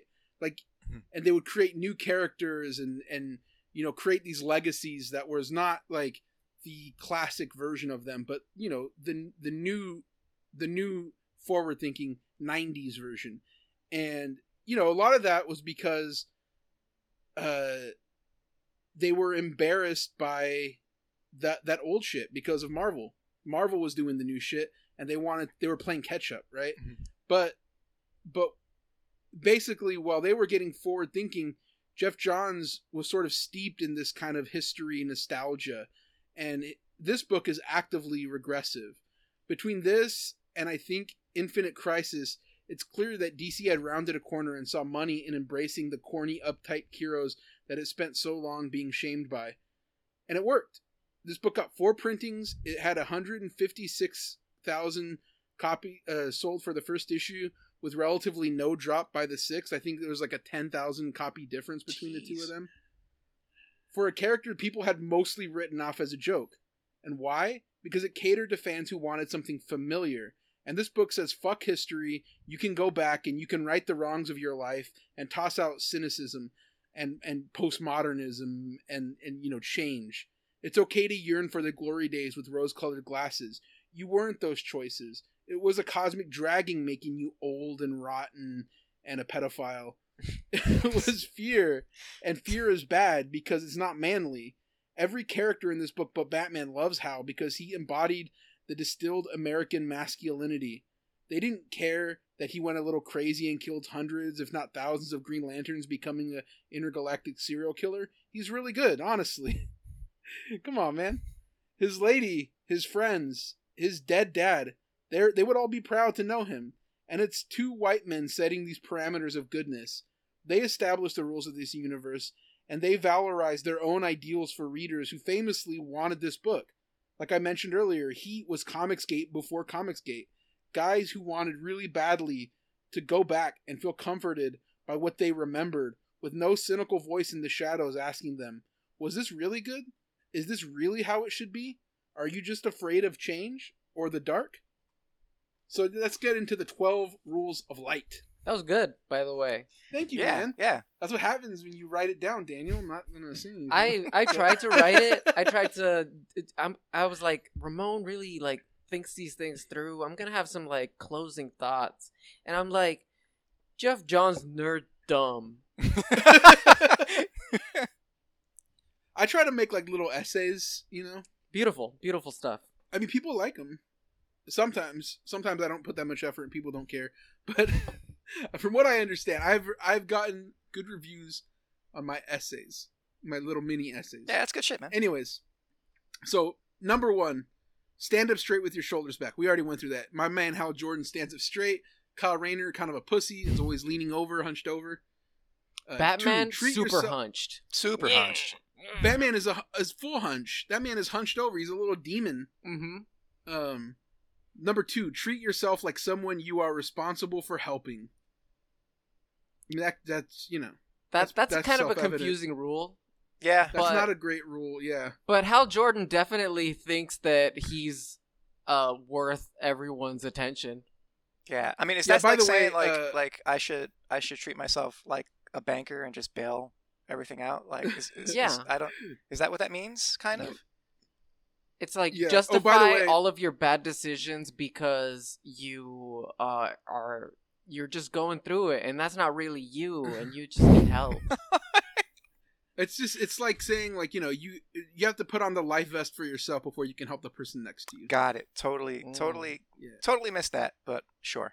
Uh, so so oh by the way, all these have illustrations that that EVS did for Jordan Peterson that Jordan Peterson would tweet out. I think it might be even printed in the book. but the first one is like two little kids. One they're looking at a lobster tank. A little shout out, little shout out, little uh, Easter egg for the fans. And the girl is standing straight up, and the boy is like hunched over and being like, "What are you doing?" And the second one with the treat yourself like someone you're responsible for helping. It's a girl tying her shoes, looking up at like a classical painting. I don't really know why. I just like I guess yeah, tie your shoes. I don't know. I Number prefer I three prefer the abridged version of that one, which is just treat yourself. Hmm. Yeah, treat yourself. Yeah. Number three is make friends with people who want the best for you. I mean, that's what Hal did, dude. Clearly. All of his everybody in his life loves this dude. Ride or way- die through genocides and everything. So by this point, Barry Allen also dead famously, and these are the two characters that are like sort of define the Silver Age more than anybody. Mhm. Uh, and Hal Jordan, uh, because of the success of this, uh, he got to bring back Barry Allen in Flash Mhm. Rebirth Mhm. much later. You know, um, it was like you know years later. But but that book also has just everybody saying how great Barry Allen is. Full idol it's like- worship. It, it, every one of these books is like more telling you that this person is good than actually showing you, which is also why the books kind of hit the skids once, like, they're like Geoff Johns and gets to the this the art of telling stories. It, it's he he's better at setting up rules and telling you why to like people Mhm. than actually a, an engaging story. And you know, not to say that I don't like a lot of. I thought his comics were amazing when I was young, but I also, you know, had not read a lot of comics by that point. So, anyways, number four. Oh, and in that one, uh, it's a little boy looking up at the statue of David. No idea why. Hmm. I don't understand what was going on inside EVS's brain, but you you know, like the naked, you know, statue of David. Wait. He's like looking up at it, like, damn, okay. But is is the statue of David thinking of the little boy as somebody who has his best interests? I have no idea. I didn't even th- thought of it that way. Like who is Number four. Mhm. Okay, let's Sorry, let's go, let's let's continue. Number four is compare yourself to who you were yesterday, not who someone else is today. I mean, that's Hal Jordan. Man, I, boy, I was great yesterday. I mean, Yeah, it- not it's too many also- yesterdays Isn't ago. Isn't it crazy? Isn't it crazy how applicable these are to the story, though? yes. I mean, no. n- Compa- mm, yes, it's pretty crazy. I don't know. It feels like uh, like a lot of these rules are, are have been sort of like Yeah, rebranded sort of, and and yeah. they're they've been generally like good advice or like isms, Mm-hmm. truisms that uh people have shared generationally. Um, Sure, but we can't apply these to all books, especially as we go but on. that you know? that one's particularly funny because um who Jor- who Hal Jordan was yesterday was like a genocidal maniac. Yeah, he, he just killed and he's like, people. I'm just What about hey? But what about the day before that, though? I'm doing so much better that day like today. I haven't even. What about the day before that, though? right, right. and to illustrate that point, we see the the little girl and the little boy together, and the little boy is shorter than the little girl, and they're measuring their their height on like a like a elephant with like a scale on it, hmm and uh, the boy is angry, looking at her like, "What the fuck? Why is she taller than me?" A lot of a Um, lot of he's not misogyny and resentment. He's not realizing that he was taller than himself yesterday. It's fucking deep. Yeah, yeah, yeah, yeah. So then the, number five is do not let your children do anything that makes you dislike them. what? I, I didn't know that that was that rule. That's a hilarious rule. Yeah, and obviously we that's in this book because uh, Hal Jordan's dad crashes that plane, Mm. which was not a cool thing to do. hmm Kind of made his son not dislike him, but you know, Yeah. whatever. I- it's you know he his dad was also the embodiment of these rules. Clearly, And who, number 6 Mhm. Oh, sorry. Go ahead. who, like, who, who would be like Hal Jordan's son in this book? Like what? Kyle Rayner? No, they're not. It's not a father something. It felt, Yeah. by by the end, it, it was almost like that. Anyway, Yeah, I mean, I always got more like little brother. You know, yeah, number six. Nep- yeah, more like a nephew. He's more like a magical space uncle than. Number Yeah. six is set your house in perfect order before you criticize the world, Batman. Yeah, that one. There's a picture of a house and a, the inside of the house. It's like a dude who's uh, who it's he's he's getting a police like sh- you know like the look look forward, look to your left, like uh, what is it called, lineup shot or whatever. hmm Yeah, oh mug shot. He's getting a mug shot taken. So These Yeah. illustrations are a little bit too metaphorical for me. yeah, me too. Um, but but you know clearly that last one is like yeah don't like worry about yourself batman don't worry about what i got going on worry about how come how come the joker's running around fucking up gotham again Yeah. dick. He's he's Yeah. pretty much just like just even though I did a genocide, I didn't adopt that genocide. That that whole Yeah. all those people first, you know? so number seven pursue what is meaningful not what is expedient these are two kids looking up at the statue of jesus being held by uh, mary What? very weird yeah more stat more big statues um i mean yeah we that that one's self-evident A lot too, of a lot of you know. statues in these illustrations, and a lot of statues of Hal Jordan in this Yeah. book. Mhm. There's like Yeah, twenty really. in, around the universe. the next actually the next few are just the kids looking at at classic western art i wonder if that's just like if that was just a prompt like oh, I, I, I think Western it's art. I think it's like purposefully subliminal, sort of like Western chauvinism. yeah. yeah number eight is tell the truth or at least don't tell a lie Hmm. yeah tell your truth Yeah. Hal Uh, Hal number told the truth when he popped Batman in the mouth. Number nine is a. su- I mean, there's literally like lines in there where they're like, "Hal Jordan never lied, ever." Too manly. He has Yeah. like like Abraham Lincoln, George Washington type legend. Mhm. yeah, I was I was going to write down like some of the crazy shit they said about like what Hal used to be like. Because I mean, like it's just it is wild. The whole book is about like, man, this guy was so good. Like he's literally you just saw him like earlier today. He would he would At the save the baseball universe with a matchbook. Yes, yes, he said that. Why would they? s- Yeah. He's just total stand for for Hal Jordan. That was John Stewart, by the way.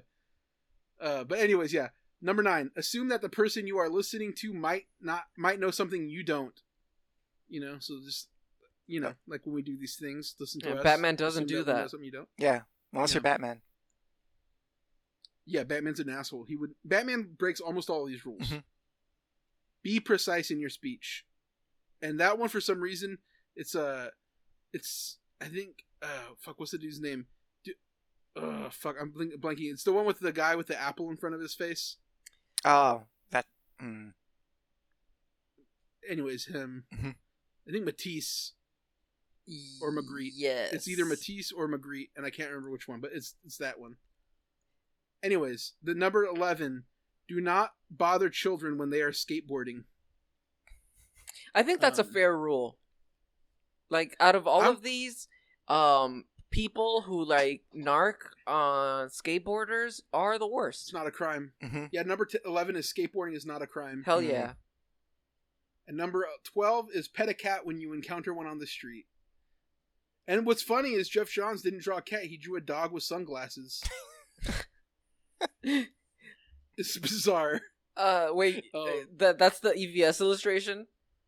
Yeah, the EVS illustration. Well, the one with the kid, it was just like literally a kid holding a skateboard. Mhm. Like a poser, by the way. Total poser. He like ran out, out of got, ideas like, for that one.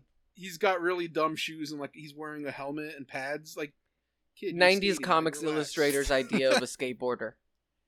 it's not like his the kid's board looks like a nerd's fucking skateboard. This kid is a poser. Anyways, and then yeah, the last one is like a woman holding a dog and it's got sunglasses on. so those are the 12 rules for light. The Green Lantern's light. I want to say the dog illustration is also misogyny because cats are kind of I mean, it feminine. absolutely is, yeah. So anyways, Yeah, I mean, there's there's good stuff in this book though. There's like the Sinestro stuff. I thought you were talking about like twelve rules. So- There are some. Uh, yeah, there's there- there's hey, stuff there's- There is like the basic self help stuff. Pretty much everybody like when I read stuff about it, like you know, even from like you know, uh, like I'll watch the philosophy tube videos Mhm. and ContraPoints and people like that. They always say the same thing, which is like, look, people will learn stuff from that, and I think it's true. Like, you know, there there are certain basic self help things in those books that are like applicable to people, like young men specifically. But the thing is, like, it's not applicable to everyone. Like, Mhm. one of the the big critique is like you read that and it's not like you do all those things and you can overcome systematic injustices Mm-hmm. Mhm. yeah. but you question that and they say you're just an SJW you know what I mean Yeah. Uh, I like for the past past couple of years, like I I kind of had a falling out with this person, but he was intensely a Jordan Peterson person, Hmm. and even though like there is like this common sense element to to these rules, like once you like go like deep into Peterson lore, I don't know what happens, but you start uh it it, it really does sort of like become um uh, an alienating like priming. It's it's sort of like a priming to get into for example like power dynamics or like uh not question power like people who are in power uh, are there for a reason. Um like hierarchies and like once you start get getting into like lobster shit hierarchies it it it, it becomes um like deeply misogynistic. Um Mhm. you start you start to see like women as chaos elements. You start to see um men as order and there is there like basically what happened is with with this friend is he became like an innate essentialist like everyone had Mm. essential traits that were just their nature and uh, there was an order to things and questioning uh why things were a certain way was was pointless because my house wasn't in order Mm. yeah speaking of which uh I found some quotes I could not find original interviews from when the shit came out but I saw a lot of like sort of wrapping up Geoff Johns' Green Green Lantern run stuff, and uh, one of the things I saw was they asked him like what what did they tell him when they wanted to bring it back, and they said, "Do you like Hal Jordan? Would you be interested in writing a story where he comes back?" And there were ideas floating around about killing this character or that character, and I said, "Look, if I do Green Lantern, I want to bring everything back. It's not just about Hal, but it's about the Corps." Uh, which was gone, and about Guy Gardner and John Stewart and Kyle Rayner and all that stuff. I wanted to bring it back, the intergalactic aspect of it, make it bigger and different and unique among the DC books, because I think Green Lantern is that. It's not even DC Star Wars. It's different than that to me because it's all about the core of this great emotional center of overcoming fear and facing fear and chasing our emotions, being honest with yourself and true. It's it's really very inspiring universe to live in, and these characters are fun and different. Blah blah blah. Oh, fun and diverse, which was funny to me because like the diversity is so you know beside the point. But uh, then there's another one where they said uh, like how writing Hal Jordan was self discovery for him, and he said, "I learned I am very screwed up. I really self explore. I really exp- explored self awareness and emotions through Green Lantern. It might sound goofy, but I do believe that emotions have power. We're all driven by something, and most of that is emotional reaction. For me, it was about recognizing my self awareness. If you're driving and you're really pissed off because someone cut you off, what's that really about? Is it about control?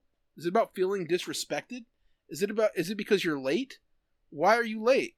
And are you scared to go to work because there's some uh, there's a big meeting? What's the source of that anger?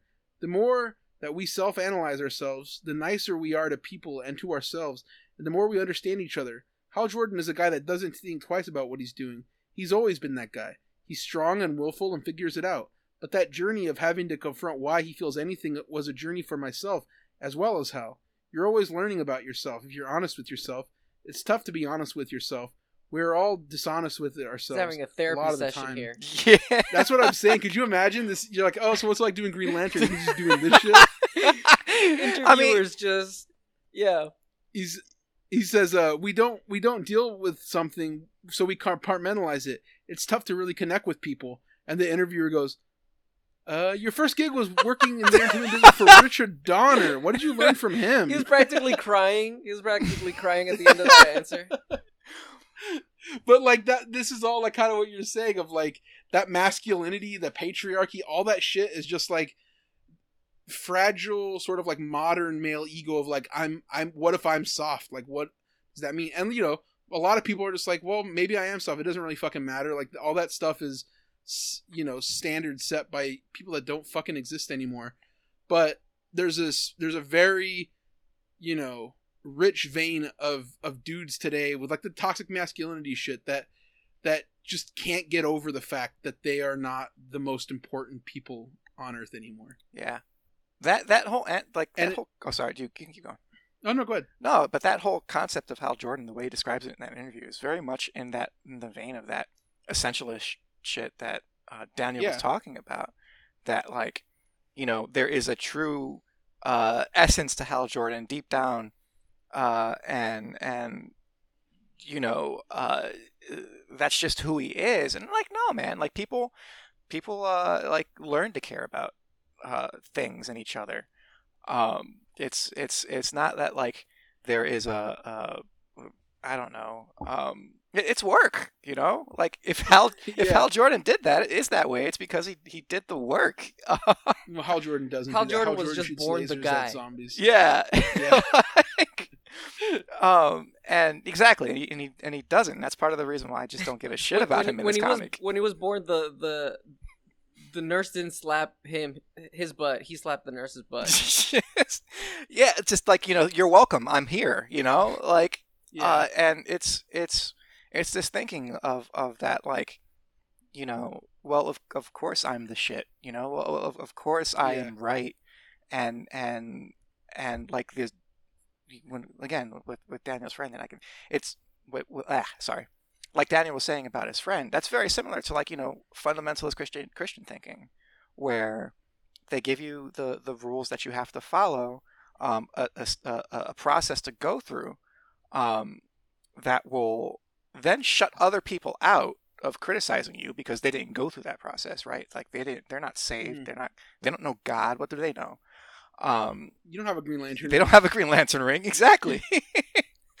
um, and uh, and then you know it gives you this mentality. Well, like I did everything right, so everyone Yeah. else is therefore wrong, and and and then that's how you start to embrace like truly toxic uh, views from like these innocuous seeming, uh, you know, self help rules or spiritualism, and yeah, it sucks.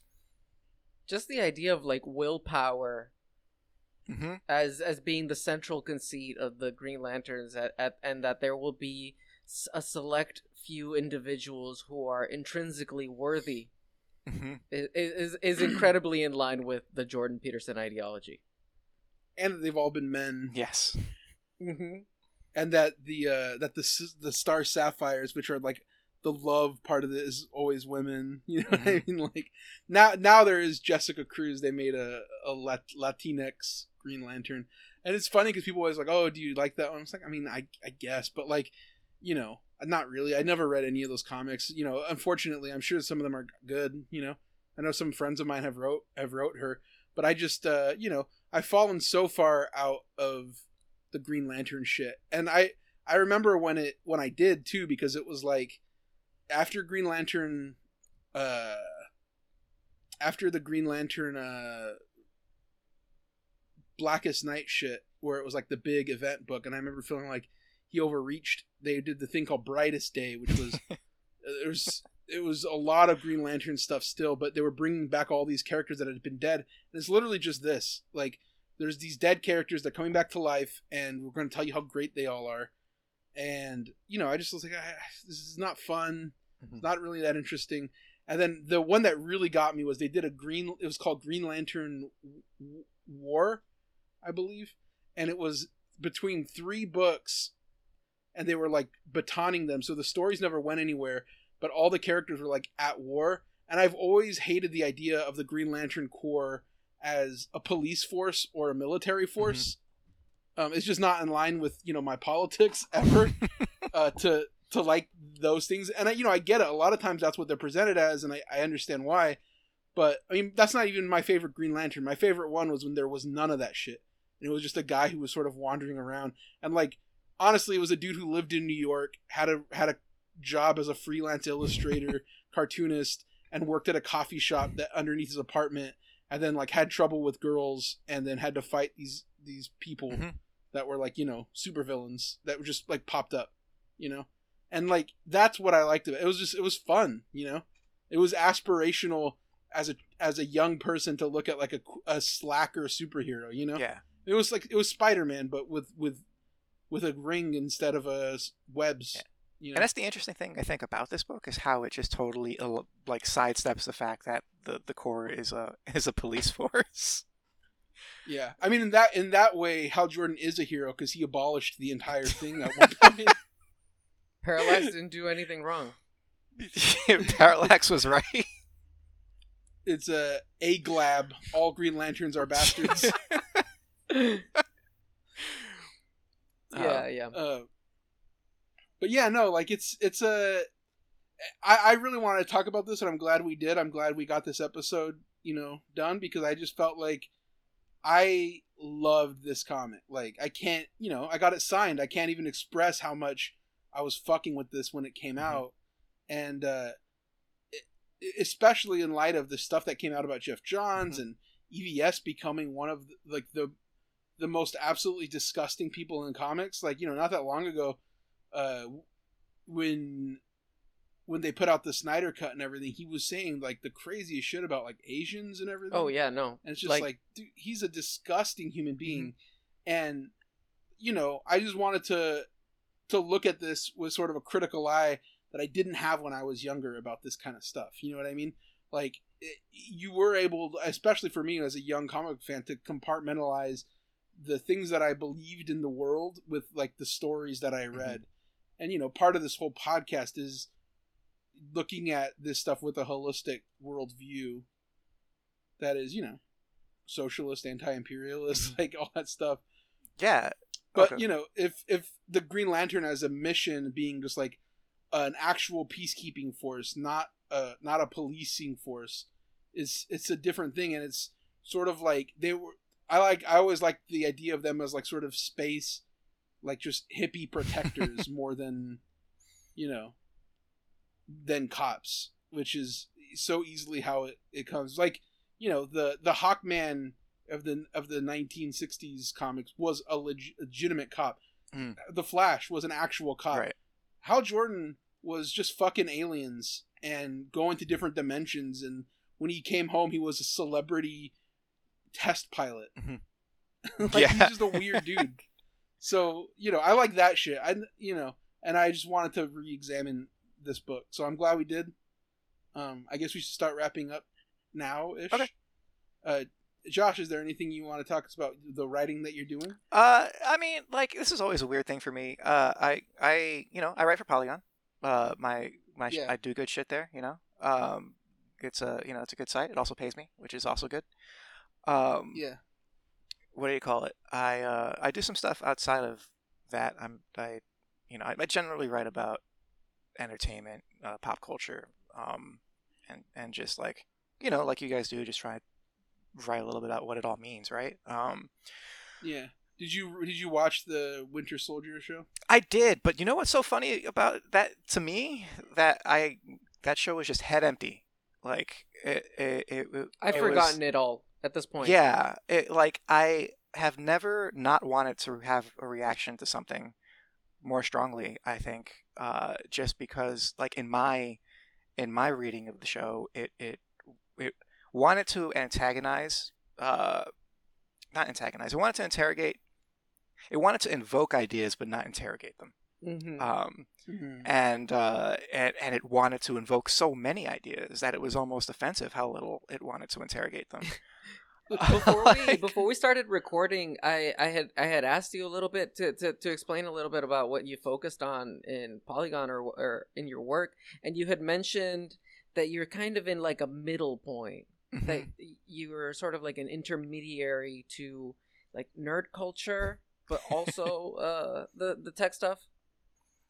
Yeah, so like the, the, the, the joke version of describing my career is is that like I explain, you know, uh, I've I've written at cool publications about nerd shit, and then about nerd at nerd publications about cool shit, um, and that's just my my um, you know my stupid little summary of of how I, I I do find myself often in this like very middle space where like um I'm not necessarily in any, you know, one beat or scene. Um, and uh, so, like, now I'm at Polygon, which started as a video game site, but uh, going for a while now. I mean, they've always done wider pop culture stuff, but like, um, now the the publication is is heavily invested in just being a general entertainment site, right? And and being uh, an entertainment site for people who are like you know very online um, and paying attention to things that like uh, traditional entertainment publications aren't necessarily like uh, where who you go to if you if you know you you also are interested in like VTubers, right? Mm-hmm. Um, Mm-hmm. but you know, and then you also watch you know HBO Max and Disney Plus and all that. Um, but uh, That's that's an interesting thing because I've always felt like, especially with like nerd culture, like people in this like the comic book world are so disassociated from like things that are cool. Yeah, that it's like you know we talk about things in on on here like we I think we talked a lot about VTubers with uh, you know what? It hasn't come up yet. It's coming out soon but I think we talked Yeah. about it with uh, Michel yeah. right? Yeah um, oh, we might have talked well, you know, about we've talked- wi- talking about it with uh, Sarah as well. yeah oh that might have been the one I think that's I think that was Chainsaw that, Man yeah. episode. Chainsaw Man episode. But you know, we we try we. I, I feel like there's there's always been this weird sort of like, like people that are in sort of geek culture are proud to be sort of cut off from mainstream culture, Mm. and that's that was always weird to me because it just wasn't my experience. But like, because I wasn't a I wasn't in geek culture. I didn't read comics growing up. I didn't, Mhm. you know, I like I said, I went to the library to read them when I was younger but that was like you know not that wasn't the entirety of of my life right. i got obsessed with it later but when i was younger that was just like a thing that i did every once in a while you know Yeah, most of the time i was just hanging out with friends like you know watching like playing music and do, you know listening to fucking slipknot or whatever but but but i you know i i was i've always wanted to be keenly aware of like what was mainstream culture because that's the way to bring people into the stuff that you like Mhm. and there's always like a real sort of pushback against people dominating that space which is funny now because mainstream culture just is that nerd culture shit Mhm. Yeah, one hundred percent. Like, Yep. Um, the the Marvel Marvel movies are general world culture. Yeah. Like I'm weird for having not like don't I don't know that I can never remember the name of Winter Soldier and Falcon or whatever. Like like people think I'm doing a bit. Like I genuinely don't know the. na- I think I've called him. I think I've called that show so many things in, in my life, like in like in recent weeks or whatever. And people are just like, you can't be serious. Like no, I'm gen- I'm genuinely out of the loop on that stuff. But I like to know like what's going on with YouTubers and TikTokers Mhm. and you know all that all that weird shit. Like that's the stuff that interests me because I feel like that's you know Yeah, you th- you, you that have your comic book movie shit. you have your ear to the ground it's- to like uh very general sort of like I don't want to call it trash culture, but it's Yeah, I would. But you know, like it, it's funny though, like because you say like what that you when you describe that, that's so like like you they they people these places do need people like that because most nerd places they just want to talk about that shit in a bubble. Yeah, and it's also it also gives you like a perspective, right? Like, because I used to write for GQ, um, and oh, ooh, I did. Well, see, then that's the reaction people have, and I'm not fucking cool, you know. like, I just imagine the always feel whole like outfit it's like- for you. Like, oh, what what Chelsea boot should I wear with this Tom Ford suit? And, that's the thing. You say that, and that's the people, the reaction people have. And again, like that's not me. Um, but like I, you know, for for for whatever reason, like you know, like the people you know at that site like they're not idiots they know that people uh play video games and and uh what do you call it um care about comic books sometimes and marvel movies and shit so like there's value in having someone around who who who knows that but also also isn't insular Yeah, Uh, you, you, yeah. you have the ability to speak human. Yes. yeah. um, because like, you know, what do you call it? Like while while some of the people writing for these publications, uh, or, or just writing period, just on the internet, are aware of like where the culture's at. The people running these publications don't necessarily, right? Um, they'll Yeah. only acknowledge uh, certain parts of the culture if they are forced to. Um, Yeah. and it's that way with Well- with you know a lot of things. it's funny because I have I have this buddy Tony Fleecs who, uh, by the way, he was on our Wildcats episode, and his book Stray Dogs has been fucking killing A it. hit. And every time I talk about these, what's up? It's a hit. It's a hit. Like that book went to like third printing, I think. Oh, that's great. Fourth, maybe. He, he's like he's doing really well with that book, but he he- always thinks that I, like when I talk about that stuff that I'm talking about him specifically. but like, cause like cause he listens to the show and he you know, but like when when I paint with that like kind of broad strokes, because he is a part of that too. But it's you know, like there are creators that can that can do that, but then he's also famously we had a debate of who put who onto Brockhampton. He was like making me look up my texts and like find old messages like okay when did you add their songs to spotify? Because if it was during this time frame we saw each other and i would have told you that. And i'm just like dude. I'm like just at a glance i assume that i told you but i i've at this point i've you know confirmed like you know to the best of my knowledge tony probably told me about brockhampton. But it was like you know I wanted to do that mia culpa, but it was it was funny though because you know he that book I think is is a big hit because he can he can access broad culture, and then you see books that that can't do that Mm. that are just so steeped in like being a, a loser that they, they don't they don't resonate with me because I'm not a fucking loser. And and they can only be work they could only work in comics. They could never work in like a broader sense you have to have a wide knowledge and I, I remember too you remember uh, uh, the Grant Morrison book Happy it got a TV show Uh, yeah, Mhm. yeah. I remember when that book came out through Image, I read an interview with Morrison, and they said like that they were listening to Tyler the Creator. And I just remember thinking, "Holy shit, Grant Morrison listens to Tyler the Creator," because that's what I was listening to.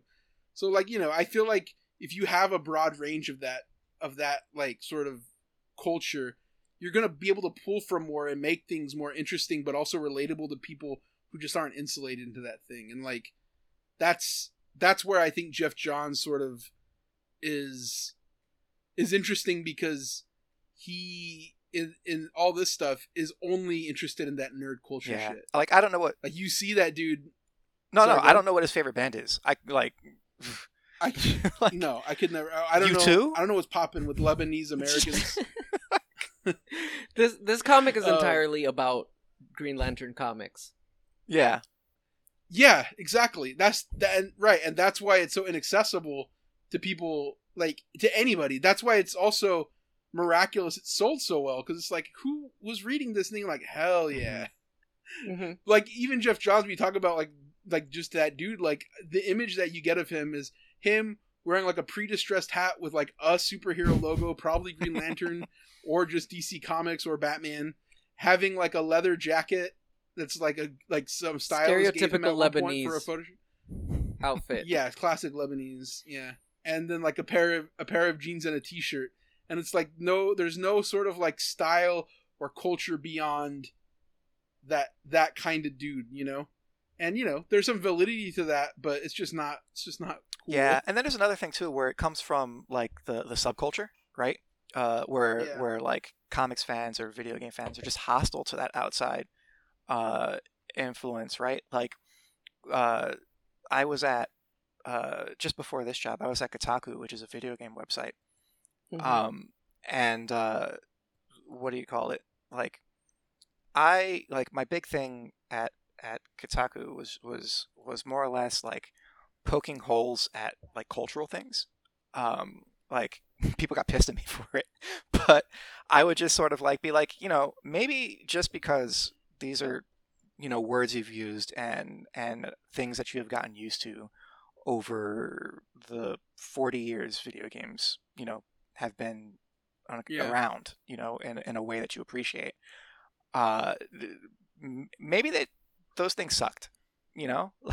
Like, maybe Right. maybe we've internalized some bad ideas uh, about the culture um, just by like you know having a game like Mass Effect and you know it telling you your choices matter when that's bullshit, right? because the people who make these games are just you know they have limited time and space and they, the actual game doesn't respond to your choices. It sort of railroads you into making you feel like you have agency and it's you know it's it's storytelling. It's an illusion.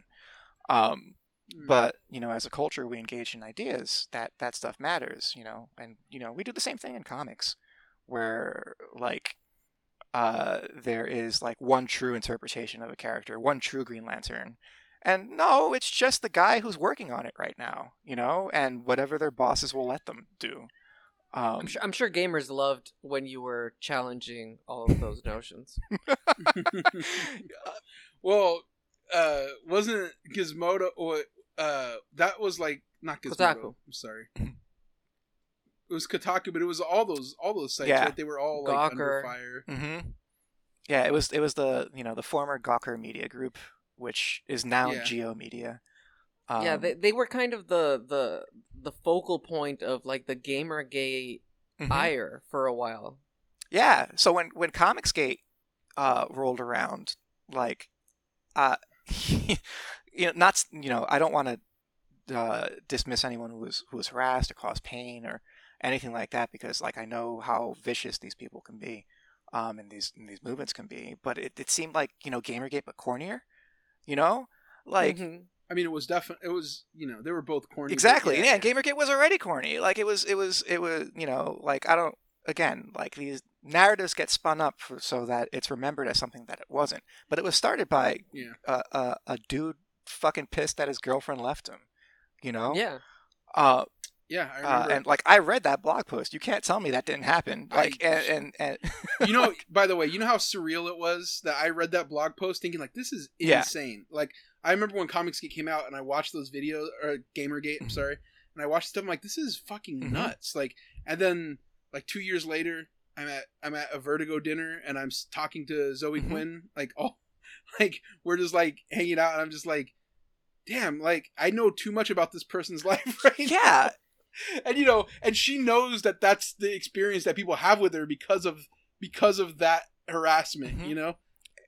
Um and she was you know she's great. Um but it was just like a, it was a weird thing to when that popped up like you said it was strictly because of a personal grievance that somebody had with with uh somebody else and it spawned all of this shit yeah. And and then you have like you know, there, I mean, there's there's a whole uh you know culture war industrial complex now, right? Um, Mhm. like I don't nobody I don't know if anybody remembers this, but like part of uh Milo Yiannopoulos' ascendance was him pretending to be a gamer. Right? yeah i do i do like remember I, that I can't even I I, can't remember even that wrap my, because ra- I my mind around that. like, I remember that because I remember after the shit happened, people would find clips where he was just like shitting on people that Yeah. yeah, it was 100% a grift, but you go online and these subreddits and stuff like that and they'll be like, "Yo, this guy's one of us." And we're like it's like patently untrue. Um yeah. But yeah, so uh, uh, like I have uh, when I was first starting out, um, I I was you know writing about comics at Entertainment Weekly, um, and then I kind of fell off uh, just as I changed jobs, and you know media's an unstable industry. it's a super awful way to make a living, but um, you know as I bounced around, I started to do general entertainment, um, mainstream entertainment more than comics, and so I sort of like fell off and now I'm at Polygon, which does cover comics, but it's not uh, my primary beat. I'll like I'll dabble every once in a while. A book will come out that I think is interesting, and and you know like maybe I'll do an interview. I've only been at this job for a couple months now, um, so I haven't done a whole lot in that regard. But uh, so like I completely, um, you know, I was aware of of Comicsgate. Like I knew that EVS was a big part Yeah. of it, and he was sort of like that Yiannopoulos figure that gave it legitimacy in my mind. Um, he was. Yeah, they're very similar. and uh, what do you call it? Um, it's it's just you know depressingly, um, uh, the the beats are all, it's playing the hits and it fucking sucks, right? You know, getting getting uh, drumming up outrage over like social media posts women make, uh, and, and just it it sucks. I hate it. I don't know how much of a thing it still is. Um, Uh, It's it's interesting because I I wanted to do an episode that was almost more more dedicated to that, but I also don't want to give them more. Yeah. oxygen, you know. It's like- yeah. but but I I looked into it because I I remember listening to somebody that was on uh the Insurgents podcast. Shout out to the Insurgents pod. Shout out to my guy Rob Rousseau. Um, but you know, check out that podcast. Check out his Twitch. But they were talking. They had somebody on talking about GamerGate and how almost all of that media has died out because like they're like all those clicks are gone. Like you still get you still get a like don't get me wrong, you'll still get money doing it. But there was a height there was a height of that a couple years ago where you'd be you'd be foolish almost not to do anti SJW Well, stuff. I, you know? I, I would I would push And- against that a little bit, um, because it's still Okay. there. Uh, it's so what happened is it's gone Well- legit in a way that is uh difficult to pin down. I could name some names, I'm, and I'm not Well- because I don't want that fucking heat in my Sure. mentions. Um, sure, sure, sure. but like I, I'll, I'll name one dude. You, you- no, I'm, you know what? No, I'm not because again, I don't want fucking Okay. the the. Well, they're not gonna. They're Say it. definitely not gonna listen to this podcast. yeah. Yeah, they're this is not a that Yeah, big you know what? podcast. Uh, this fuck, this this motherfucker, uh, Colin Moriarty. Okay. Uh, he, know. you know, his his whole thing is just being like, you know, uh, uh, you know, again, not associating him with GamerGate at all, but like he Yeah. has, you know, sort of like courted that legitimate, the, that legitimized energy of, uh, you know, get your politics out of my games or, or, or don't do them elegantly in my eyes. yeah. I'm gonna I'm gonna I'm gonna flame you for that. Um or and you know, like he's cleaned up his act enough that like if you don't know any of this stuff, uh you think he's just a, a games dude, you know? Because he's Sure. got the games that he likes and the games that he champions and, and he keeps his focus on the games. Uh but like is something, you know, in, in, in his circle, not necessarily even him, uh you know, there's also this diffusion of responsibility. That's that's interesting. Um, uh, but if somebody like in his circle or or you know, uh, he he catches wind of something that he finds distasteful because of its politics or um, messaging, uh, he'll bring it up, and you know, uh, how would who's to say he's responsible if a bunch of people start harassing that right, you know? right. Uh, so that's the only pushback I'd have there. Yeah. So I watched the Comicsgate thing start up from the beginning because my collaborator Tamara is a trans woman, and when we worked when when it first started, they specifically targeted like women, trans women, and just you know, black uh, black creators. Uh, and so I was like round four or whatever. Like I didn't get the early stuff, but eventually they really really hated this book called America Mhm. um, because it was written by a Puerto Rican. It was drawn by a Puerto Rican. They felt like it was identity politics, and I was supposed to draw that book up front, and I didn't. I drew fifth, fifth and sixth issue, so that that was my turn to get, to get it right. And I I just remember like a dude who tweeted that he liked my art not that long before and after because I was on that book just railed into my Mhm. art just like absolutely like this dude it's this dude uh, richard meyer he's comics and diversity he was the initial Ah, yeah. main Yeah. guy Mhm. I remember that name. and so he he shit all over it but he there were tweets where he was like i love ramon villalobos' art like it was bizarre it was right it was purely Like, he's- for he wasn't- the grift and the Comicsgate industry, like the hate mail. yeah because he because he can't re- he can't do it even if he likes my art he can't do an issue of america that he says is not bad Mhm. You know what I mean? Like he has to say it's bad, otherwise he's not going to make that money. And uh, and like his everybody's views on that shit tanked after uh, I don't I don't know what the inflection point was, Mhm. but like you could look at the line where they stopped making those same amount of views Yeah. and now the the guys who are still around that are making views have just pivoted to doing like in-depth analysis about the Johnny Depp trial because for some reason that's a huge issue with these people, Mhm. right? Like like they they they don't talk about like there's a lot of dudes that were comicsgate dudes that they just like they don't talk about comics Right. anymore. They just talk about whatever is the the cause du jour. Du jour Yeah, is that yeah. a thing? Huh. Listen, I'm not that guy. I, I feel like the, the only videos I've seen, they're just like confusedly praising uh like Aubrey Sitterson's projects because he like somehow manages to do them well. Mm. So, yeah, well, you know, they have to admit that he sells, he makes the books when he says he's going to make them, and a lot of these people don't. But, but, uh, so, but the EVS part, you know, it, it would be weird to not talk about him a little bit in this in this space, considering we just did a full episode about it. But I remember when I got that comic signed, I re- I distinctly remember it was 2010. I I go to this comic convention in San Francisco. I think it's Easter, and uh, it was Easter weekend because that's when they used to hold WonderCon. And I went there, and I went to his table, and he was like holding court. I mean, that dude was massive, massively Mhm. popular. And I remember he had a he had a, a jar on his on his desk that for an NRA fundraiser. It was like you you donate money to the NRA and you enter a raffle to win a handgun. I remember thinking like, dude, like fuck this dude, you know? Like I I I remember just thinking like, man, I didn't want to get this shit signed, but I'd already got signed. but I saw it like at you know, he's like, oh, thanks very much, man. Thank you, I appreciate that. Appreciate the support, bud. Mhm. Yeah, he had that And, bad uh, boy energy. I mean, like, He that was his Yeah. whole thing. Like he used to go. I I but I was a fan of his, so I remember when he would go to shows, do little songs, and then on his on his Facebook page, he was popping on Facebook, and he would just do like these weird videos, singing songs or like talking to the UPS guy who brought him like DVDs of game shows from the '60s, and and then he would you know be, he began to get into like shitting on people online. And at first it wasn't like his targets were just other losers that that he Mhm. knew right? Like oh this guy is you know he would just say like slurs against him.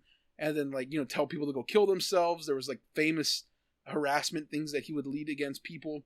But then when the anti-sjw thing came along it re- he really found a way to like harness the hateful energy that he had been you know having online for a long Mhm. time into like something that was going to make him a lot of money and so like I, I, I think it's genuine. I think he genuinely has hate for all the people he talks about, you know. But, but I definitely think it, he didn't realize the reward of that because he also used to like do books with Gail Simone where it's like, you know, oh, he's a conservative and I'm a Yeah. liberal, and we, it doesn't matter. We can do a book together, and it'll be about that. And it's They just were like hawk and doving. thing was a mess. it was it was actually Firestorm, but they were doing that. Yeah, I mean, like it was it was weird. He he occupied a weird space, and because he did Green Lantern Corps or Green Lantern Rebirth, I thought, oh, he's Yeah, he got a lot know? of And then I- benefit of but- the doubt. Mm-hmm. Hmm Yeah. he also did that uh And that then new when- X Men issue with sex in every page or something like that. Oh god, that was him, right? he did a lot of Yeah. yeah, that was him. He's a he's a that that's his work was not as good in that as it was in Green Lantern Rebirth, and that shit annoys me because I love that those comics, but I hate his art in them. But uh, but no, like I I just I just want to say like I remembered when I saw that NRA just being like, oh, I'm done with him. Mm. Like, and so, but I, then, you know, it, all the comics pros for years and years would still be talking to him online like he was a regular person and not a psychopath. Mhm. And it was always it was always interesting to see that from afar. Then once I became a pro, it was like, yeah, there's very few people that I you know that I don't want to associate with that I that I do anyways. And I mean, he's like he would not be worth it. So it's funny when I see which pros were doing that. Like for example, uh, friend of the show, um, Dan Dan Slott. you know, he went on his YouTube channel and had like a three hour conversation, and I'm just like, the fuck? Like by this point, they had already argued about whether or not uh, guns should be like have more gun have more gun restriction after like Sandy Hook. Like they already had that conversation. They're like, okay, I guess we don't have to agree. It's like, dude, what the fuck? Have a spine. But you know, you know how New Yorkers are. oh yeah. Yeah, I mean, it's. I think. I think it's a side effect of of uh, a lot of, I guess, comics pros, for lack of a better term. Uh, to have that status, you know, they they also have a, a weird sense of job security, even though that job security isn't real. Um, I, I, I, I think, you know, in, in that sense, where it's like, particularly when it's writers, um, because writers have an outsized uh, voice in this industry. Uh, Sure. th- th- they they don't feel threatened, you know, um, and and the the ones who are edgy in, in, in mainstream comics are ones that put on punk airs, um, and uh, you know it it it's weird. Uh, this is weird to me uh, because like the comics that I grew up uh, loving and, and the comics that I like now in the independent space, you know, have like a blue collar energy to them. Um, because Yeah. you know uh, that I mean that's the magic of comics. You know, if you uh, you know if you believe in the the whole uh, the, the the sort of allure of the history is that it's it's a a, a thing that you can just do by working uh, and getting better at art or, or, or just throwing together. Right? It's not. Uh, it, it doesn't have that Hollywood veneer, right? Yeah, that's what I do, and to a lesser extent, Daniel as well. but like you know comics writing is such a uh, uh, has, has taken on that sort of uh, uh, revered space i guess that that that Oh, bro. Yeah, yeah, yeah, well, no, this sense- is we're we're too late into this podcast. we're too late into this. start I don't wanna get too late into this. basically get the point of, point of my point of what i'm saying is that like these arguments are being had by people who have never had any skin in the game um, Yeah. and so they can they can suffer fools like evs you know and Mhm. think they're just right, right, think- right. think they're just talking 100%. sense and that's not what's happening you know Yeah. Yeah, it's all fun and games Well- until people are like uh, getting doxxed and in Right. full harassment campaigns. Um, and it's all I mean, it's all edge lord stuff. They like I, I'm not I'm not pretending to be like Ramon here, but like the, it, it's all sort of like pretend when they've never actually like done true outlaw shit. yeah I mean, listen. Until you work for a drug cartel, don't talk to me about being an outlaw. Until you've made shirts for a guy who wanted to sell them to a drug cartel. Uh, I've gone. I've gone legit too. I just did a T-shirt for Nate Diaz. that's real. That's real. That's legit. He's an outlaw just like me. Hell yeah. But anyways, uh, yeah, I think we should start wrapping up for, For real. real. uh, Josh, where can people find you on Twitter? Uh, on Twitter, I am uh, JM Rivera 02 Um, Yep. and uh, you can find my writing at polygon.com. I might have, uh, when this goes live, um, the uh, I might have a big piece on Slate uh, about Oh, about uh, religion. wait, Slate Plus. I think you know it. Well, it's the first of the month currently, so save your free reads. Um, Okay, I don't know if it's plus or not. It might just be. It might just be slate. because I try to read the help articles on their advice. Oh yeah, they're like, good. man. My my neighbor is fucking my dog. Yeah. I'm like, I gotta know what happened. It's like Slate Plus. I'm like, are you kidding me? They save ju- the juicy stuff for the premium. but uh, yeah, it's about uh, what do you call it? It's about the the idea of the rapture, the evangelical idea of the rapture. Oh man, you're gonna bring this up now? Oh, I feel like I could talk a whole podcast. You talk about the Spectre coming back. yeah, that's that's what it's, it's about the specter, um, and basically how it um, uh, it, it means two things. There, how it means something to the the the evangelical right, the power structure of that, Yeah. and how it means something very different to you know like the people I grew up with, the the you know Latino congregation who uh, doesn't have anything knows they don't really have anything to look better for under our capitalist system, right? Mm, Um, that's interesting. I want to read that. yeah, I mean, hopefully you can soon. I'm I'm I'm real. If it's on Slate Plus.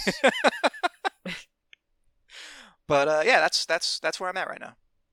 Nice. Uh, Daniel. Uh, you can you can find uh some uh Holy West art uh that I've been posting on Twitter. Daniel Irizarry, uh, just my name, whatever.